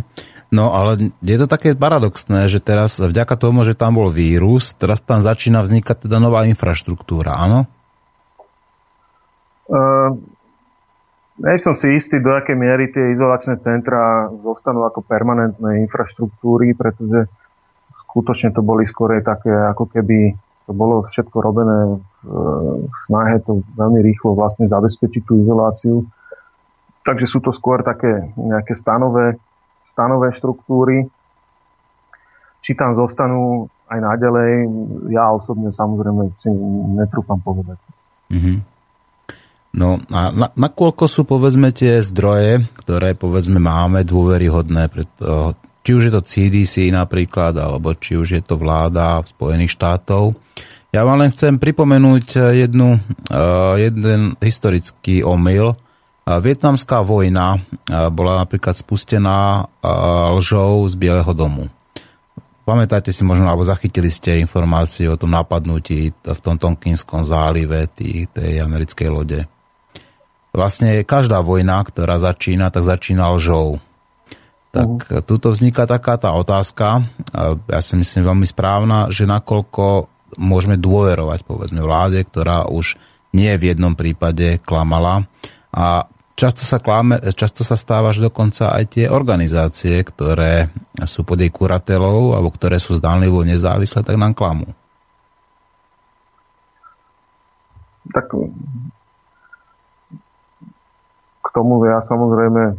Ja viem, že to je politika. Ako ja, nemusíte mi vôbec odpovedať, pán doktor, ako toto je mimo ja to, je to možno skôr taká otázka, ktorá nepotrebuje ani odpoveď. To, aby si každý odpovedal asi sám. Pretože tá dôveryhodnosť toho zdroja, alebo tá viera v to pravdivé informovanie je vecou každého človeka, ktorý, ktorý v podstate tie informácie vyhodnocuje a triedi. Dobre, a pán doktor, máme tu už nejaké otázky a ja som aj zabudol povedať našim poslucháčom, že samozrejme, že sa môžu pýtať, že môžu nám telefonovať už od teraz od jednej hodiny a samozrejme môžu nám písať maily. A už tu aj nejaké otázky mám a ja by som sa vás pýtal zatiaľ na jednu a potom zdáme pesničku, lebo hneď tá prvá vyzerá celkom nejaká komplikovaná. Uh-huh. Dobrý deň vám obom. Hovorí ho niečo hostovi meno Wouter Basson a projekt Coast. Tento projekt prebiehal v 80. rokoch v, tajných laboratóriách v Južnej Afrike a pracoval s horúčkovými vírusmi kmeňmi Marburg a Ebola pre vytvorenie nových biologických zbraní. Je podľa neho náhodné, že Ebola, ktorá, ktorá bola rozpoznaná už na začiatku 70. rokov, sa zrovna v tomto období tak rozšírila? Myslí si, že toto súčasné rozširovanie je prirodzené a spontánne, alebo môže na to mať vinu laboratórny výskum a utajené projekty v krajinách tretieho sveta? Toto sa pýta Marian. Uh-huh. No tak, e, čo sa tej prvej časti týka, zjavne bol ten projekt tak utajený, že ja o som netušil doteraz, musím povedať. A čo sa týka toho, že prečo zrovna teraz ja, osobne to vidím jak dôsledok tej, tej, tej globalizácie, toho, toho, že Zemegula sa vlastne ako keby v úvodzovkách zmenšuje, že, že v tej západnej Afrike je veľká ústota obyvateľstva, že tam je veľká chudoba, zároveň ten rozvoj leteckej dopravy a tak ďalej. Či, či sa to vyskyt, prečo sa to zrovna teraz vyskytlo tam, úplne presne tomu nerozumieme, ale ja osobne za tým nevidím žiadny, žiadny ľudský zásah. Mňa samozrejme veľmi zaujíma, fascinuje tie biologické veci, ktoré sa za tým, za tým skovávajú, že prečo k tomu došlo práve teraz. Takisto si myslím, že je dosť dobre možné, že že k tým prípadom, ale v menšom, oveľa menšom merítku prichádzalo aj predtým a zostali nerozpoznané, pretože tie krajiny my si vôbec vieme zle predstaviť tú lekárskú starostlivosť v mhm. tých, v tých oblastiach, takže tam, keď niekto e, zomrie na, na horúčkovité ochorenie, no tak, tak týmto skončí. Proste sa povie, že to bola malária, alebo napríklad vlasa hemoragická horúčka v tej oblasti je bežná Takže je možné, že to že nejakým menšom rozsahu k tomu dochádzalo aj predtým, iba sme o tom nevedeli. Uh-huh. No, chýbali nám tie sprostredkované informácie, že? Áno. Uh, takže ja osobne, môj názor, ktorý z, z pohľadu virológa, ktorý sa venuje vírusom, je, že, že, že sa to tam teraz vyskytlo, nie je spôsobené nejakým zámerným zavlečením, uh-huh. Skôr je to spôsobené tými globalizačnými trendmi, ktoré celé naše, naše zemegule v poslednom období mm-hmm. vlastne, ktorými prechádza. Vy ako vedec musíte pripustiť, že náhody neexistujú, že existujú iba javy s pravdepodobnosťou blížiacou sa k nule. Dajme tomu. Dajme tomu, áno. Čiže, ale určite nepochybujete o tom, že existujú utajené vojenské projekty. Uh, asi určite, že existujú utajené vojenské pre, e, projekty. Nevidím teda nie som zase taký naivný, aby som si myslel, že, že, že, vojenské, že vojenský výskum neexistuje, alebo že by bol zameraný len na obranu alebo ano. niečo podobné, ale Napríklad... Ale nevidím za týmto žiadny takýto zásah e, nejakých e, mocností ani nič podobné. Je to, je, to, je to proste príroda, ktorá si vystačí sama, nepotrebuje našu pomoc, mm. aby, aby spôsobila takúto epidémiu. Ja by som len pripomenul, že taký jeden utajený vojenský projekt sa kedy si volal Manhattan a pracoval na vytvorení atomovej bomby. Rusi majú SORM 2 napríklad, ktorý špehuje v podstate to isté, čo robí NSA, Američania majú spoločne s Angličanmi a s Austrálčanmi Echelon Project, kde takisto samozrejme filtrujú a sledujú digitálnu komunikáciu. A to už sú oficiálne veci, len ono to samozrejme tá, to utajenie dlho nevydrží väčšinou, hlavne v tejto, tejto globalizovanej a dá sa povedať internetom pospájanej dobe. No, zahráme no, si... V súvislosti s tým, keď ste povedali, že, že, že dlho to nevydrží, to utajenie, mm-hmm. ja si zase myslím, že, že, že v tejto situácii vlastne tá vedecká komunita, ktorú si nemôžete predstavovať jak, jak nejakú skupinku proste uzavretú do seba. Tá vedecká komunita je obrovská a, a ak by tam niečomu takému prišlo, tak si myslím, že by, že by to bolo možné vlastne nejakým spôsobom vystopovať alebo odhaliť a všetky tie, tie, tie indície biologického alebo vedeckého charakteru proste nejakým spôsobom naznačujú, že ten vírus by bol nejakým spôsobom umelo, či už modifikovaný alebo vytvorený, alebo tam zavlečený. Ni, nič z toho to nenaznačuje. Ja hovorím, tá vedecká komunita to je um, obrovské, obrovské množstvo ľudí, ktorí nie sú súčasťou žiadneho sprísania, ani nie sú na výplatnej páske žiadnej organizácie je to naozaj veľmi rôznorodá skupina rôznych štátov a, a, a nemyslím si, že, že, by, že by nebolo možné nejakým spôsobom tam vytušiť e, že, že ten vírus nejakým spôsobom je tam neprirodzený sa vyskytujúci. Pán doktor, nepochybujem, že vedecká komunita je rozmanitá. Ona je asi rozmanitá rovnako ako je rozmanitá naša spoločnosť. Je to množstvo individuí. Nepochybujem, že tam je veľmi veľké množstvo čestných, férových, statočných ľudí, vedcov, ktorí robia vedu, pretože to je skrátka ich život, nerobia to kvôli nejakému profitu alebo kvôli peniazom. Ale musíme si zasa spomenúť napríklad na tú históriu a kvôli, zasa kvôli nejakým iným vedcom sme tu 80 rokov alebo tuším až 90 rokov museli hľadať olovo, ktoré bolo súčasťou aditívom benzínu, napriek tomu, že už pri začiatkoch sme vedeli a vedci na to upozorňovali, hovorím tí morálni, statoční a vedci, že je to jed, ktorý otravuje nielen nás ako ľudí, ale aj prírodu okolitu. A napriek tomu tu zasa iní vedci spochybňovali. A na základe tých iných vedcov to tu bolo po celom svete, to olovo ako aditívum v benzíne. A s prepáčením vďaka tomuto sme tu sa otravovali navzájom o 90 rokov. Takže berme do úvahy aj to, že sú vedci a sú vedci. Hovor, Samozrejme, tá, tá vedecká komunita vo svojej podstate ničím nelíši od akejkoľvek inej komunity. Čiže tom spektre ľudí nájdete samozrejme, teda, alebo to spektrum je kompletné, tam sa nájdú aj takí, aj takí. Presne tak. Nie sme o nič, o nič lepší než ostatní, než tak. biznismeni alebo právnici, alebo neviem čo, iste. Ale len hovorím, poukazujem na to, že, ta, že tá komunita je naozaj obrovská, že to nie je nejaká, nejaká, nejaký tajný spolok, uh, ktorý je platený niekým. Mm-hmm. Dobre, takže zahráme si pesničku, tentokrát to bude Richard Marks Angelia a potom pán doktor budeme pokračovať ešte v rozhovore. Odpovieme na otázky a samozrejme, ak máte otázky, vážení poslucháči, tak píšte na notoricky známy e-mail studio zavináč slobodnyvysiač.sk prípadne zavolajte na notoricky známe telefónne číslo a teraz počúvajte Richarda Marksa.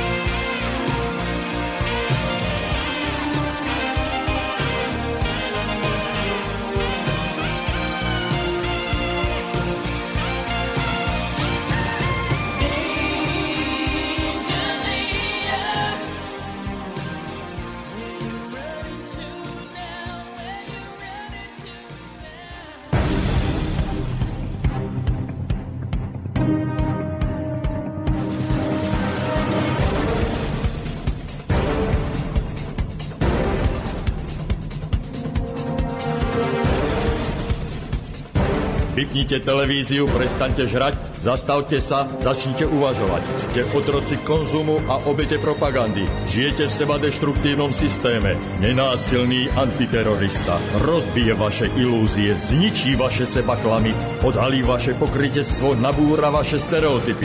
Ale pochopíte, ako funguje systém.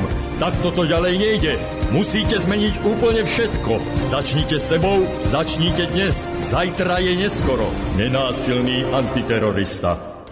Presne tak, začnite sebou, začnite dnes, zajtra je neskoro. Dneska sa bavíme na vlnách, respektíve v našom rádiu, slobodnom vysielači o a, ebole, o filovírusoch a aj o hantavírusoch. A máme na linke pána doktora Borisa Klempu, ktorý z, z Virologického ústavu Slovenskej akadémie vied. Pán doktor, u nás iný pán doktor, pán doktor Očenáš, ktorý 12 rokov strávil v Afrike, do vysielania povedal, že on si myslí, že ebola je biologická zbraň. Čo si myslíte, aká je pravdepodobnosť, že sa, tento, že sa pán doktor Očenáš nemýli? No neviem, kto je pán doktor Očenáš, keď sa, musím pri, sa môžem priznať. A neviem ani v, jakom, v jakej súvislosti ten, ten výrok padol, či padol v súvislosti s tou prebiehajúcou epidémiou, alebo to myslel všeobecne. Samozrejme, že tá ebola e, svojou, svojou obrovskou teda tou schopnosťou zabíjať ľudí ten potenciál teoreticky má, ale tak, jak som to hovoril aj pri tých hantavírusoch, si myslím, že, že je to predsa len pomerne náročný systém na, na prípravu a tak ďalej. Tých ľudí, ktorí sú schopní pracovať s takýmito vírusmi, je pomerne málo. Je to relatívne prehľadná komunita, vlastne len niekoľko laboratórií po svete s nimi pracuje, takže ja osobne teda takisto sú na tom zozname, tak jak aj antavírusy ako potenciálne biologické zbranie ale ja keď mám úprimne povedať, tak si viem predstaviť oveľa ľahšie e, pripraviteľné zbrania, ako sú vírusy. Uh-huh. Existuje niekoľko verzií eboli? Ebola vlastne podľa súčasnej taxonómie je vlastne ebola vírus rod. A v rámci neho ten, taxonómia nie je taká istá ako pri zoológii, ale, ale aspoň nejaké podobnosti tam sú, čiže je to ako keby rod. A v rámci neho v súčasnosti rozlišujeme 5 druhov e, eboli. Predtým sa hovorilo o 5 kmeňoch. V rámci jedného druhu, teraz je to akože rod ebola a v rámci neho je 5 druhov. A ten najznámejší, najčastejšie sa vyskytujúci a ten, ktorý momentálne aj v tej západnej Afrike je ten, ktorý sa volá Zaire. V čom sa tieto kmene líšia? A nie sú náhodou rozdelené podľa inkubačnej doby? Nie. Čím sa líšia? Samozrejme je nejaký súbor vlastností, ktorými, ktorým sa môžu od seba odlišovať, ale primárne je to samozrejme dané tým ich genetickým materiálom. Čiže to je niečo, čo vieme aj kvantifikovať, že ako sa od seba líšia, na koľko percent, čo sa týka toho ich genomu.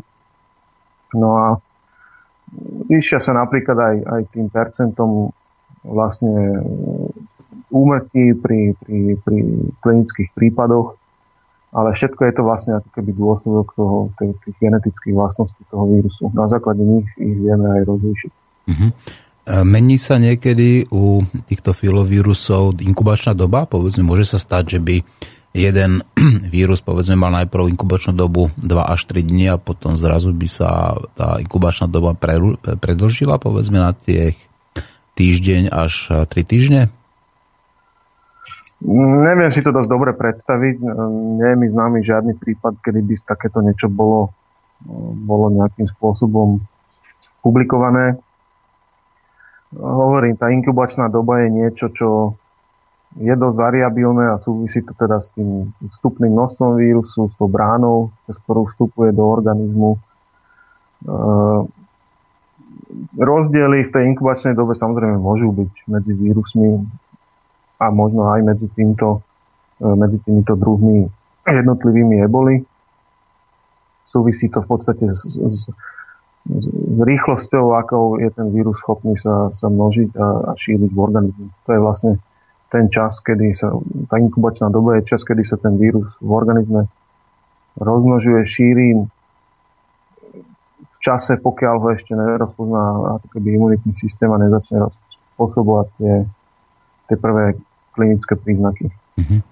Ja som už kedysi dávnejšie zachytil jednu informáciu z Afriky. Jeden lekár, ktorý práve bol z tých postihnutých oblastí, tak zverejnil informáciu, že pokúšal, pokúšal sa alebo pokúsil sa liečiť nakazených ľudí vakcínou proti hepatitíde B.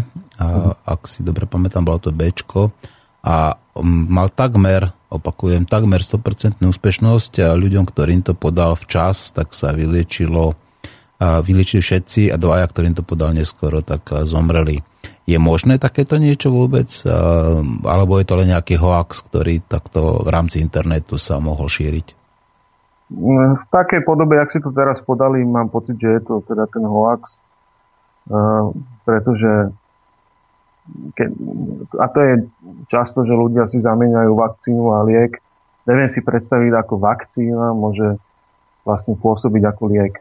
Čiže niečo, čo má vlastne vyvolať tvorbu protilátok e, ako prevencia, by malo byť schopné zabiť e, nejaký iný vírus. Mm-hmm.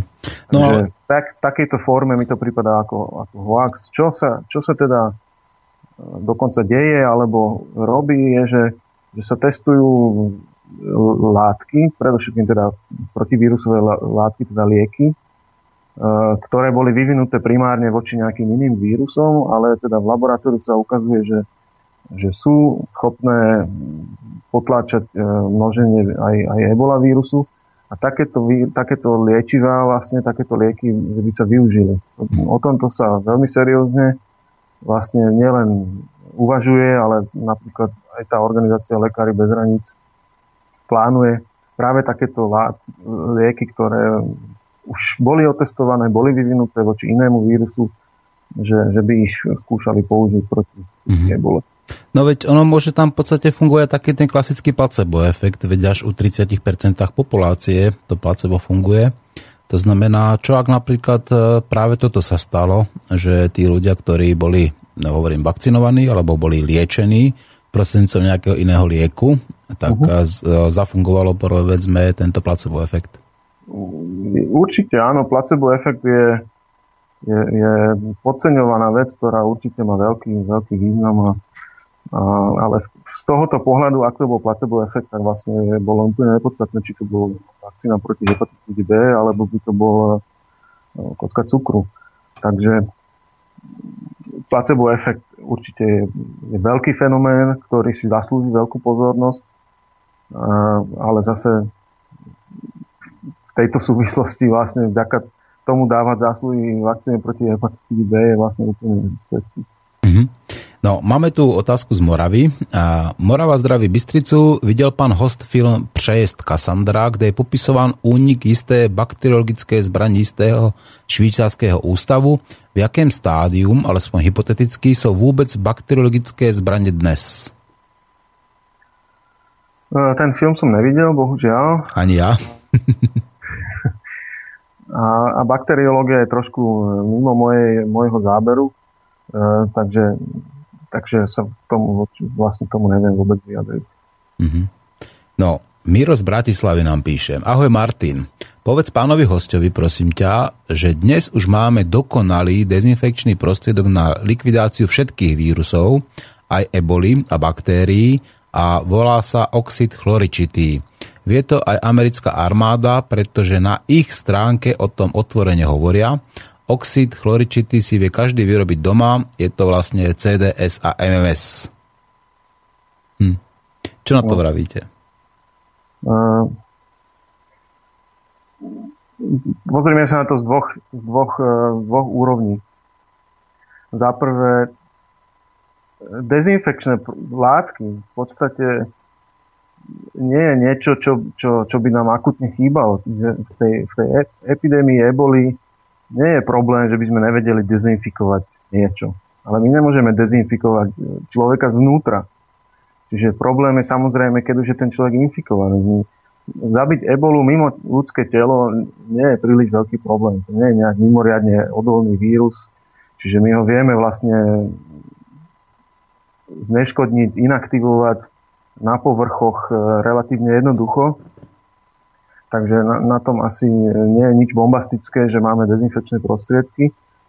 No a, a čo sa týka hentej konkrétnej látky, tak priznám sa, že, že teda nemám o tom, o, o tom konkrétne žiadnu, žiadnu vedomosť. Je možné, že to naozaj funguje, ale hovorím, dezinfekčné látky nie je to, čo nám, čo nám chýba v tejto epidémii. Mm-hmm. Pali sa píše, ktoré zvieratko prežije najviac, ak nie všetky vírusy.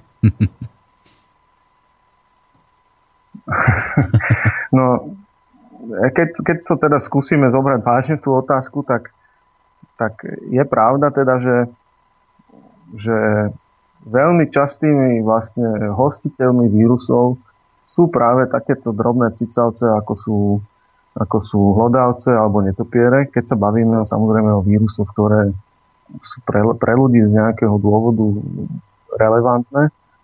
A na druhej strane treba povedať, že, že v podstate akýkoľvek živý organizmus asi má nejaké svoje vírusy. Vírusy majú aj rastliny, vírusy majú hryby, vírusy majú dokonca baktérie, majú vírusy, takže um, ťažko, ťažko povedať. Z hľadiska ľudského zdravia sú, sú za tie najvýznamnejšie vlastne zvieratá považované práve takéto drobné cicavce, ktoré sú cicavce, to znamená z hľadiska, pre, pre, z hľadiska človeka sú relatívne príbuzné a zároveň majú nejaké vlastnosti, ktoré napomáhajú tomu Pán doktor, máme... vírusov, čiže sú, vyskytujú sa vo vysokých populáciách, čas, často sa vlastne tie populácie obmieniajú a, a tak ďalej. Máme telefóna, tak ja to zdvihnem. Dobre. Dobrý deň, počujeme sa.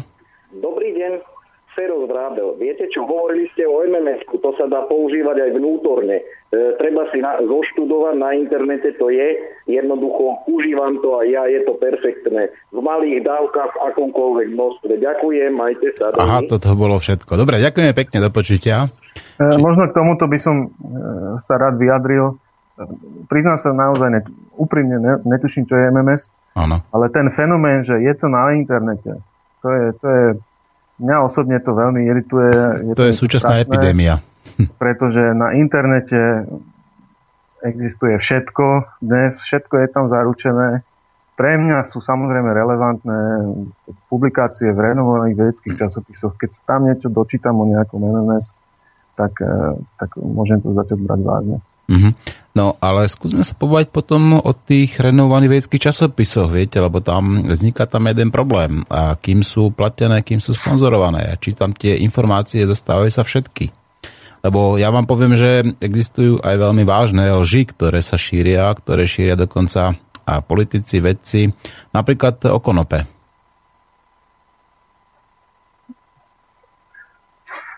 Ale nemusíte sa tomu Neviem, som si, ako je to možné, ale ja neviem, či v tých vedeckých článkoch sa šíria nejaké lži o konope.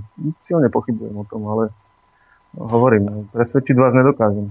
Viete, tak ako napríklad až v 70. rokoch sa tvrdilo, že konope, respektíve THC, zabíja mozgové bunky a až po nejakých 20 rokoch alebo po 25 rokoch sa zistilo, že akým spôsobom na to tí veci prišli, že oni de facto dusili plynom, respektíve tým, áno, dymom, opice. To znamená, že im púšťali na tak dlho ten dym, do, že sa začali samozrejme až dusiť. A to samozrejme akékoľvek dusenie živočícha spôsobuje v prvom rade úmrtie tých mozgových buniek a až po x rokoch, po x dokonca publikáciách sa prišlo na to, že akým spôsobom na to prišli a zistili sa, že to nie je pravda. Tak toto je napríklad jeden konkrétny príklad. Samozrejme, že, že takéto e, veci sú možné, ale napriek tomu e, v tých renovovaných e, vedeckých časopisoch sú nastavené určité procesy, tej, tej, tej kontroly vlastne mm. samotnou to vedeckou komunitou, vďaka ktorým je, povedzme to tak, že pravdepodobnosť, že sa takéto veci dejú, výrazne nižšie, ako keď na internete napíše ktokoľvek, kedykoľvek, čokoľvek. Takže isté, že také prípady sú, aj plno z nich bolo aj objavených, ako som hovoril, vedci e, nie sú v ničom iní ako iné, iní ľudia, takisto sú takí, ktorí túžia po sláve, neviem čom. Áno. A, a môžu vlastne publikovať e, nesprávne veci. Každopádne tá pravdepodobnosť, že v dobrom časopise, ktorý prechádza review procesom vlastne e, anonymným od iných e, vedcov, je tá pravdepodobnosť menšia. Nehovorím samozrejme, že to nestáva, určite, že sa to stáva, e, pretože proste sme ľudia a nikto nie je dokonalý, ale nič lepšie, ako, ako vedci, nič lepšie ako, ako takýto systém nemáme. Mm-hmm.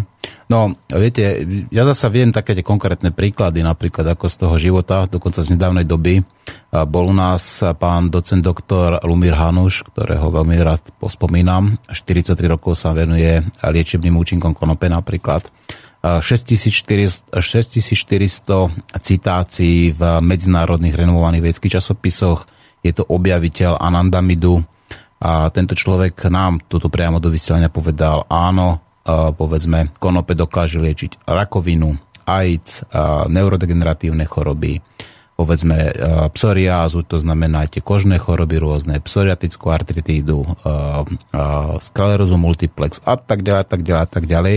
Napriek tomu je tento liek na Slovensku zakázaný. Tak po... S tým ja nič neurobím. to, toto nevravte, toto ja veľmi rád počujem. Každý s tým môžeme niečo urobiť.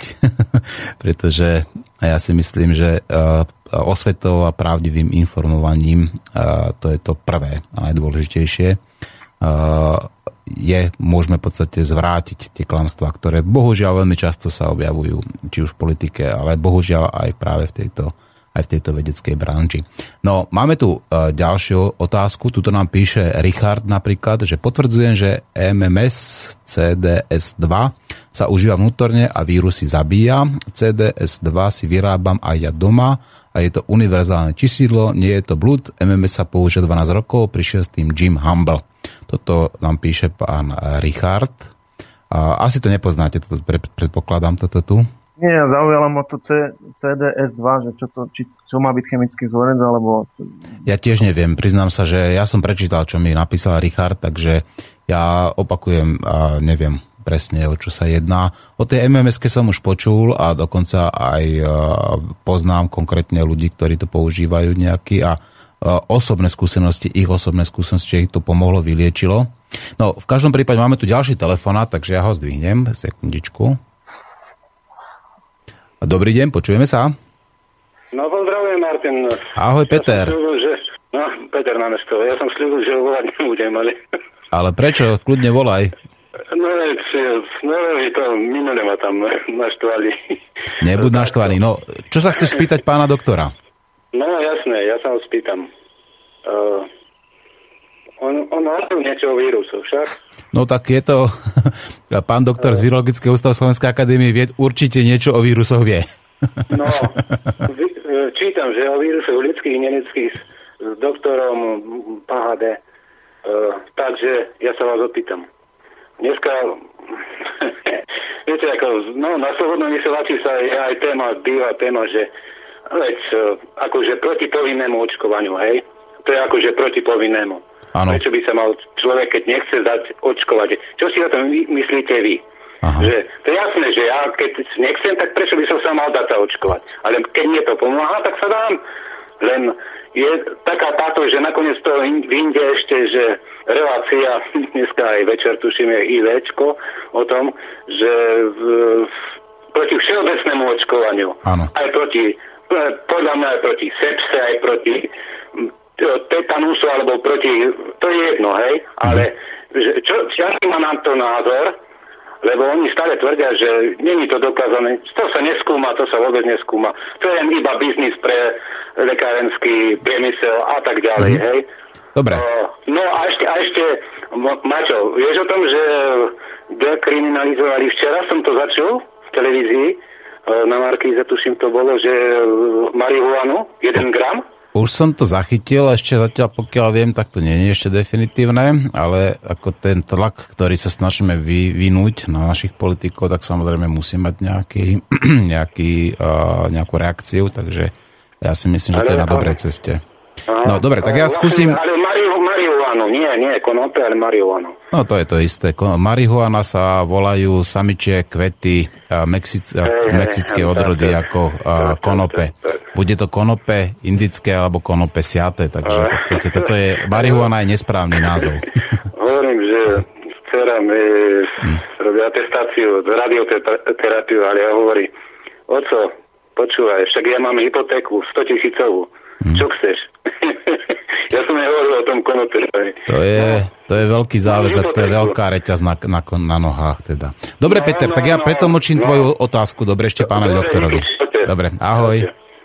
No, tak uh, ten Peter z námestov, aj ste počuli, alebo ak ste nepočuli, sa pýtal, aký máte názor na povinné očkovanie. Čiže očkovanie uzákonené, povinné zo zákona. No, tiež e, ja tam vidím dve, dve také oblasti alebo dva uhly pohľadu. Jeden uhol pohľadu je ten, že či teda vakcíny áno, nie, či sú prospešné, či sú bezpečné a tak ďalej. Tu nám musím jednoznačne povedať, že, že ja som veľký zástanca e, vakcín. Moje malé deti sú samozrejme za, zaočkované voči všetkému. Ja som zaočkovaný proti x deciam navyše, ktoré som potreboval, keď som išiel do tých tropických krajín a tak ďalej. Považujem vakcíny za, za úžasný výdobytok e, medicíny a, a modernej vedy.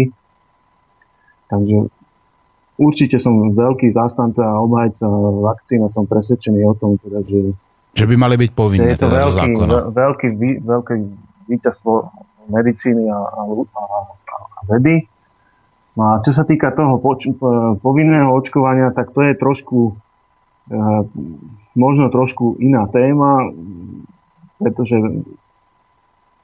otázka je teda to, že keď je to vyžadované zo zákona, či je, či je to to správne, čo, čo chceme.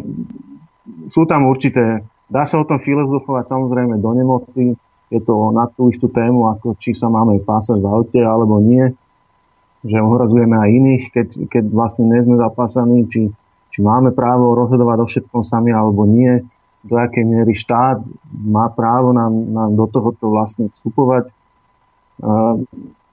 Je pravda, že, že vlastne hraje určitú fenomén aj, aj ten, alebo teda určitú úlohu ten fenomén tzv. kolektívnej imunity, to znamená, že, že vlastne keď je, keď je tá populácia preočkovaná do určitého tak sú chránení aj tí ľudia, ktorí vlastne zaočkovaní nie sú. Ktorí odmietnú to očkovanie, áno. Patogen sa vlastne nemá šancu nejak dlhodobejšie uh-huh. vlastne cirkulovať v tej populácii a že vlastne to percento ne, ne, neočkovaných si, si, si vyhraďme pre tých ľudí, ktorí majú nejaké uh-huh. vážne medicínske dôvody, preto, prečo nemôžu byť zaočkovaní. Čo hovoríte na to, že... Je tam, je tam okolo toho samozrejme veľa, veľa vecí, nie je to čierno-biele. Myslím z hľadiska toho, že či teda to má byť zo zákona nejak mhm. pokutované a tak ďalej. Každopádne ja osobne uh, som veľký zástanca a, a, a rozhodne budem vždy vakcíny podporovať ako úžasnú vec. No, ja sa potom spýtam, ale máme ďalší telefonát, tak ja to zdvihnem momentiček. Áno, prosím, dobrý deň, počujeme sa. Dobrý, Peter Litovský Trnovec. Dobrý deň, Peter. A čo sa chcete spýtať pána doktora? Chcem sa ho opýtať, či mu hovorí niečo meno Royal Raymond Rife. Royal Raymond Rife, áno? Áno. A, a ak mu to nehovorí, čo by... Pán doktor, hovorí vám niečo teda? Nie. Nie. nie. Royal... Nikdy ste nepočuli. Nie. Je to človek, ktorý v, poprvé e, objavil vírus rakoviny a zaviedol e, takú, taký spôsob liečenia ako e, frekvenčná terapia, či frekvenčná rezonancia. Či počul o tom niekedy pán doktor? Pán doktor, počuli ste niekedy o frekvenčnej rezonancii? Nie, nepočul, nepočul ale môžem povedať, že niečo ako vírus rakoviny je, je, je proste nezmysel. Niečo také neexistuje. Jasné, jasné, o rakovine už vieme veľmi veľa. Je, vieme, že je, sú je rôzne druhy rakoviny, ktoré sú spôsobené úplne rôznymi, rôznymi faktormi. Sú aj také druhy rakoviny, ktoré, ktoré sú spôsobené určitými druhmi vírusov ale niečo také ako vírus rakoviny proste neexistuje a, neexistuje, a ľahko jasné, sa bojuje proti niečomu, čo neexistuje.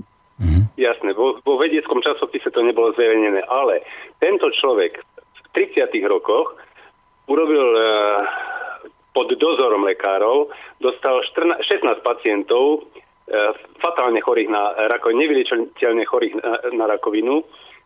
A z tých 16, 14 vyliečil behom, a teraz nechcem, nemám to pred sebou, ale viem to nájsť, behom troch mesiacov ich vyliečil, nie preliečil, vyliečil a tých zostávajúcich dvoch behom ďalších e, dvoch týždňov. Čiže mal v 30. rokoch minulého storočia 100% úspešnosť v liečení rakoviny svojou metódou. Tento človek zostrojil e, mikroskop, ktorý mal e, 60 tisíc násobnú E, násobné zväčšenie, e, čo samozrejme elektronkové mikroskopy dosahujú väčšie, ale on bol schopný pozorovať živé vírusy a živé baktérie a videl, že keď svojou metódou na tieto e, baktérie a vírusy pôsobil, tieto doslova explodovali. To znamená, a to ja prečítam jednu vetu, ktorú mám pred sebou, Raj vo svojich výskumoch došiel k záverom, že je nutné zastaviť vývoj patogénnych mikroorganizmov tým, že sa preruší ich vývojové štádium, alebo tým, že sa že, e, donúti, aby sa zmenili na nepatogénne formy. Skúste si to pozrieť, lebo hm, som šokovaný, ale, je, to, je to pochopiteľné, lebo vedecké časopisy toto nikdy nezverejnia. Všetky jeho mikroskopy, ktoré zostrojil, boli zničené a celý jeho prístroj, ktorý mal zhotovený, bol zničený, ale sú o tom publikácie, e, ľudia s ním, e, teda, tak poviem ešte jedno, aby ste, aby ste povedali, že, že to je nie len z YouTube vyťahnutá nejaká blbosť, ešte jednu vetu prečítam. Dňa 20. listopad je čo? Uh, listopad je december. November. Nie, november. Nie, november. Dňa 20. listopadu 1931 byl požádan v Pasadene na majetku doktora Milbenga Johnsona tak ďalej banket na počest Royalda Raymonda Raifa. Banketu se zúčastnilo 44 najrespektovanejších lékařských autorit tej doby a oslavoval sa konec všech nemocí. Zde je seznam lekárskych autorit a tak ďalej a tak ďalej. Mm-hmm. Skúste si to pozrieť, lebo ako viem, prečo vás to neučili, a je pochopiteľné, že o takýchto veciach sa e, na lekárskych fakultách učiť nebudete, mm. ale naštudujte si to. Ten človek v 30 rokoch zo 16 smrteľne chorých na rakovinu vyliečil 16. Mm-hmm. Aká je úspešnosť dnes? No, pán Peter, veľmi pekne ďakujem. Pevne verím, že nás pán doktor počul. Pán doktor, počuli ste, o čo nám hovoril pán, pán áno, Peter? Áno, počul som. Dobre. Ale je to trošku mimo dnešnej témy, pretože o rakovine sa až tak dneska nebavíme. Ak chcete, samozrejme, môžete odpovedať, nech sa páči. Ak nechcete, tak môžeme prejsť na ďalšie otázky, lebo nám zostáva veľa otázok a málo času.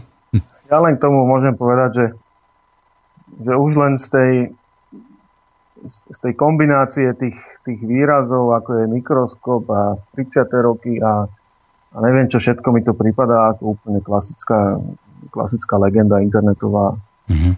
ku ktorej nemám jediný dôvod ako ju brať vážne. Mm-hmm. Dobre, no v každom prípade uh, vedec by mal uh, skúmať, hľadať pravdu a uh, Vedci sú svojím spôsobom konšpirátori, pretože si vytvárajú hypotézy a potom sa aj snažia potvrdiť. A tie hypotézy, ak ich nazvete konšpirácie, tak je to deta, v podstate to isté. No, Jozef sa pýta, zdravím vás, chcem sa opýtať, čo je na tom pravdy, že Rusi majú liek na ebolu a neviem, či, sme, či ste o tom už hovorili. To sa pýta Jozef.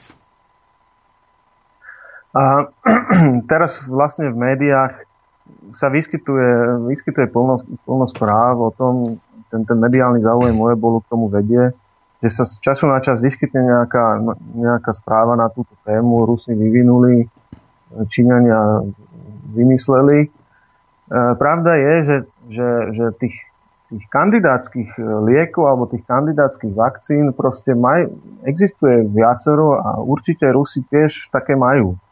O tom, o tom absolútne nepochybujem. Otázka je, v akom štádiu toho vývoja to je, najmä čo sa týka tých klinických testov. Tiež som zachytil správy o tom, teda, že, ma, že vyvinuli napríklad vakcínu, E, voči ebole, ale tá správa sa ocitla v momente, alebo bola publikovaná v momente, keď vlastne získali výsledky z testovania na zvieratách, čiže ten posledný krok ešte urobený nebol. Myslím si, že reálne najďalej z hľadiska toho, toho vývoja vakcíny sú dve vakcíny. Jedna bola vyvíjaná kanadským ústavom e, verejného zdravia a jedna bola vyvíjana NIH, to je National Institute of Health e, z USA. Tieto sú proste najnádejnejšie z toho hľadiska, že, že už sú najďalej v tých klinických testoch. Samozrejme, že netvrdím, že sú lepšie ako nejaká ruská prípadná a tak, ďalej. E, rozhodne nie, to nevieme. Každopádne tieto sú najďalej z hľadiska vývoja. Určite Rusi svoju kandidátskú vakcínu majú, a vôbec hovoriť, že Rusi je tiež také zjednodušovanie, proste nejaká konkrétna ruská skupina vedecká alebo nejaká inštitúcia má nejakú, nejakú kandidátskú vakcínu, ale po, podľa mojich informácií nie je to, až tak ďaleko ako tieto dve. Mm. No, pán Ivan z Moravy nám píše, že je pár statečných lidí ako John Virapen, ktorý přiznal, jak uplácel odborné posudky pro tzv. medicamenty, ktoré jeho firma prodávala. Čítal ste knižku od Johna uh, Virapena, myslím, že to bolo nejako uh, liek, uh, ako, nepamätám, nejak, niečo o lieku, to bolo liek, ako smrťací liek, alebo takéto niečo? Uh, nie, nečítal som o tom a samozrejme nemám, nevidím svet čierno-bielo a, a nemám žiadne ilúzie a, a je mi jasné, že tam, kde sú ľudia, tak tam je vždy aj nejaká možnosť korupcie, korupcie a, a že nie všetci sú tí dobrí a že veci sa môžu stávať. Um, bohužiaľ je to tak. To, to samozrejme nikto nemôže tvrdiť, že to tam nie je. Napriek tomu, napriek tomuto, o čo sa musíme opierať, ako to naj, najzávažnejšie, čo, čo máme, sú, sú proste jednoznačné dôkazy z tých klinických testovaní, nič lepšie bohužiaľ neexistuje. Keď sú tieto manipulované, tak už to je len o tých konkrétnych ľuďoch, ktorí, ktorí to manipulujú a tým sa nedá naozaj urobiť nič. Mm. Čiže tu zasa sa dostaneme presne na tú istú rovinu, to znamená etika a morálka človeka. Áno, Čiže ak sa snaží slobodný vysielač eh, hovoriť o tom, že etika a morálka by mali byť tie základy v podstate nielen vedy, politiky, ale v podstate života človeka ako takého, tak asi robí správne. No ja s, s tým môžem len súhlasiť. Keď, keď môžem, tak možno by som rád povedal, že teda keď som dostal toto pozvanie sa, e, k vám, tak priznám sa, že som vlastne dovtedy o vás nepočul. Áno. Keď som si niečo sledoval, tak jediné, čo som našiel, bolo, teda okrem samozrejme vašej web stránky, e, správy kvázi škandálne o tom, že Áno, áno. Že sme Kotlebovské Sulík, rádio. Že Sulík legitimizoval konšpiračné rádio tým, že do neho išiel. Áno. Takže som aj váhal, že či áno alebo nie. Ale práve som si povedal, že, že oceňujem, že, že zavolali ste, že voláte mňa a nie niekoho, kto vám vás bude neustále len vlastne utvrdzovať v nejakých eh, konšpiračných teóriách do nemoty. Uh, takže som sa bál trošku toho, že, že vlastne práve o ničom inom to nebude, len o tom.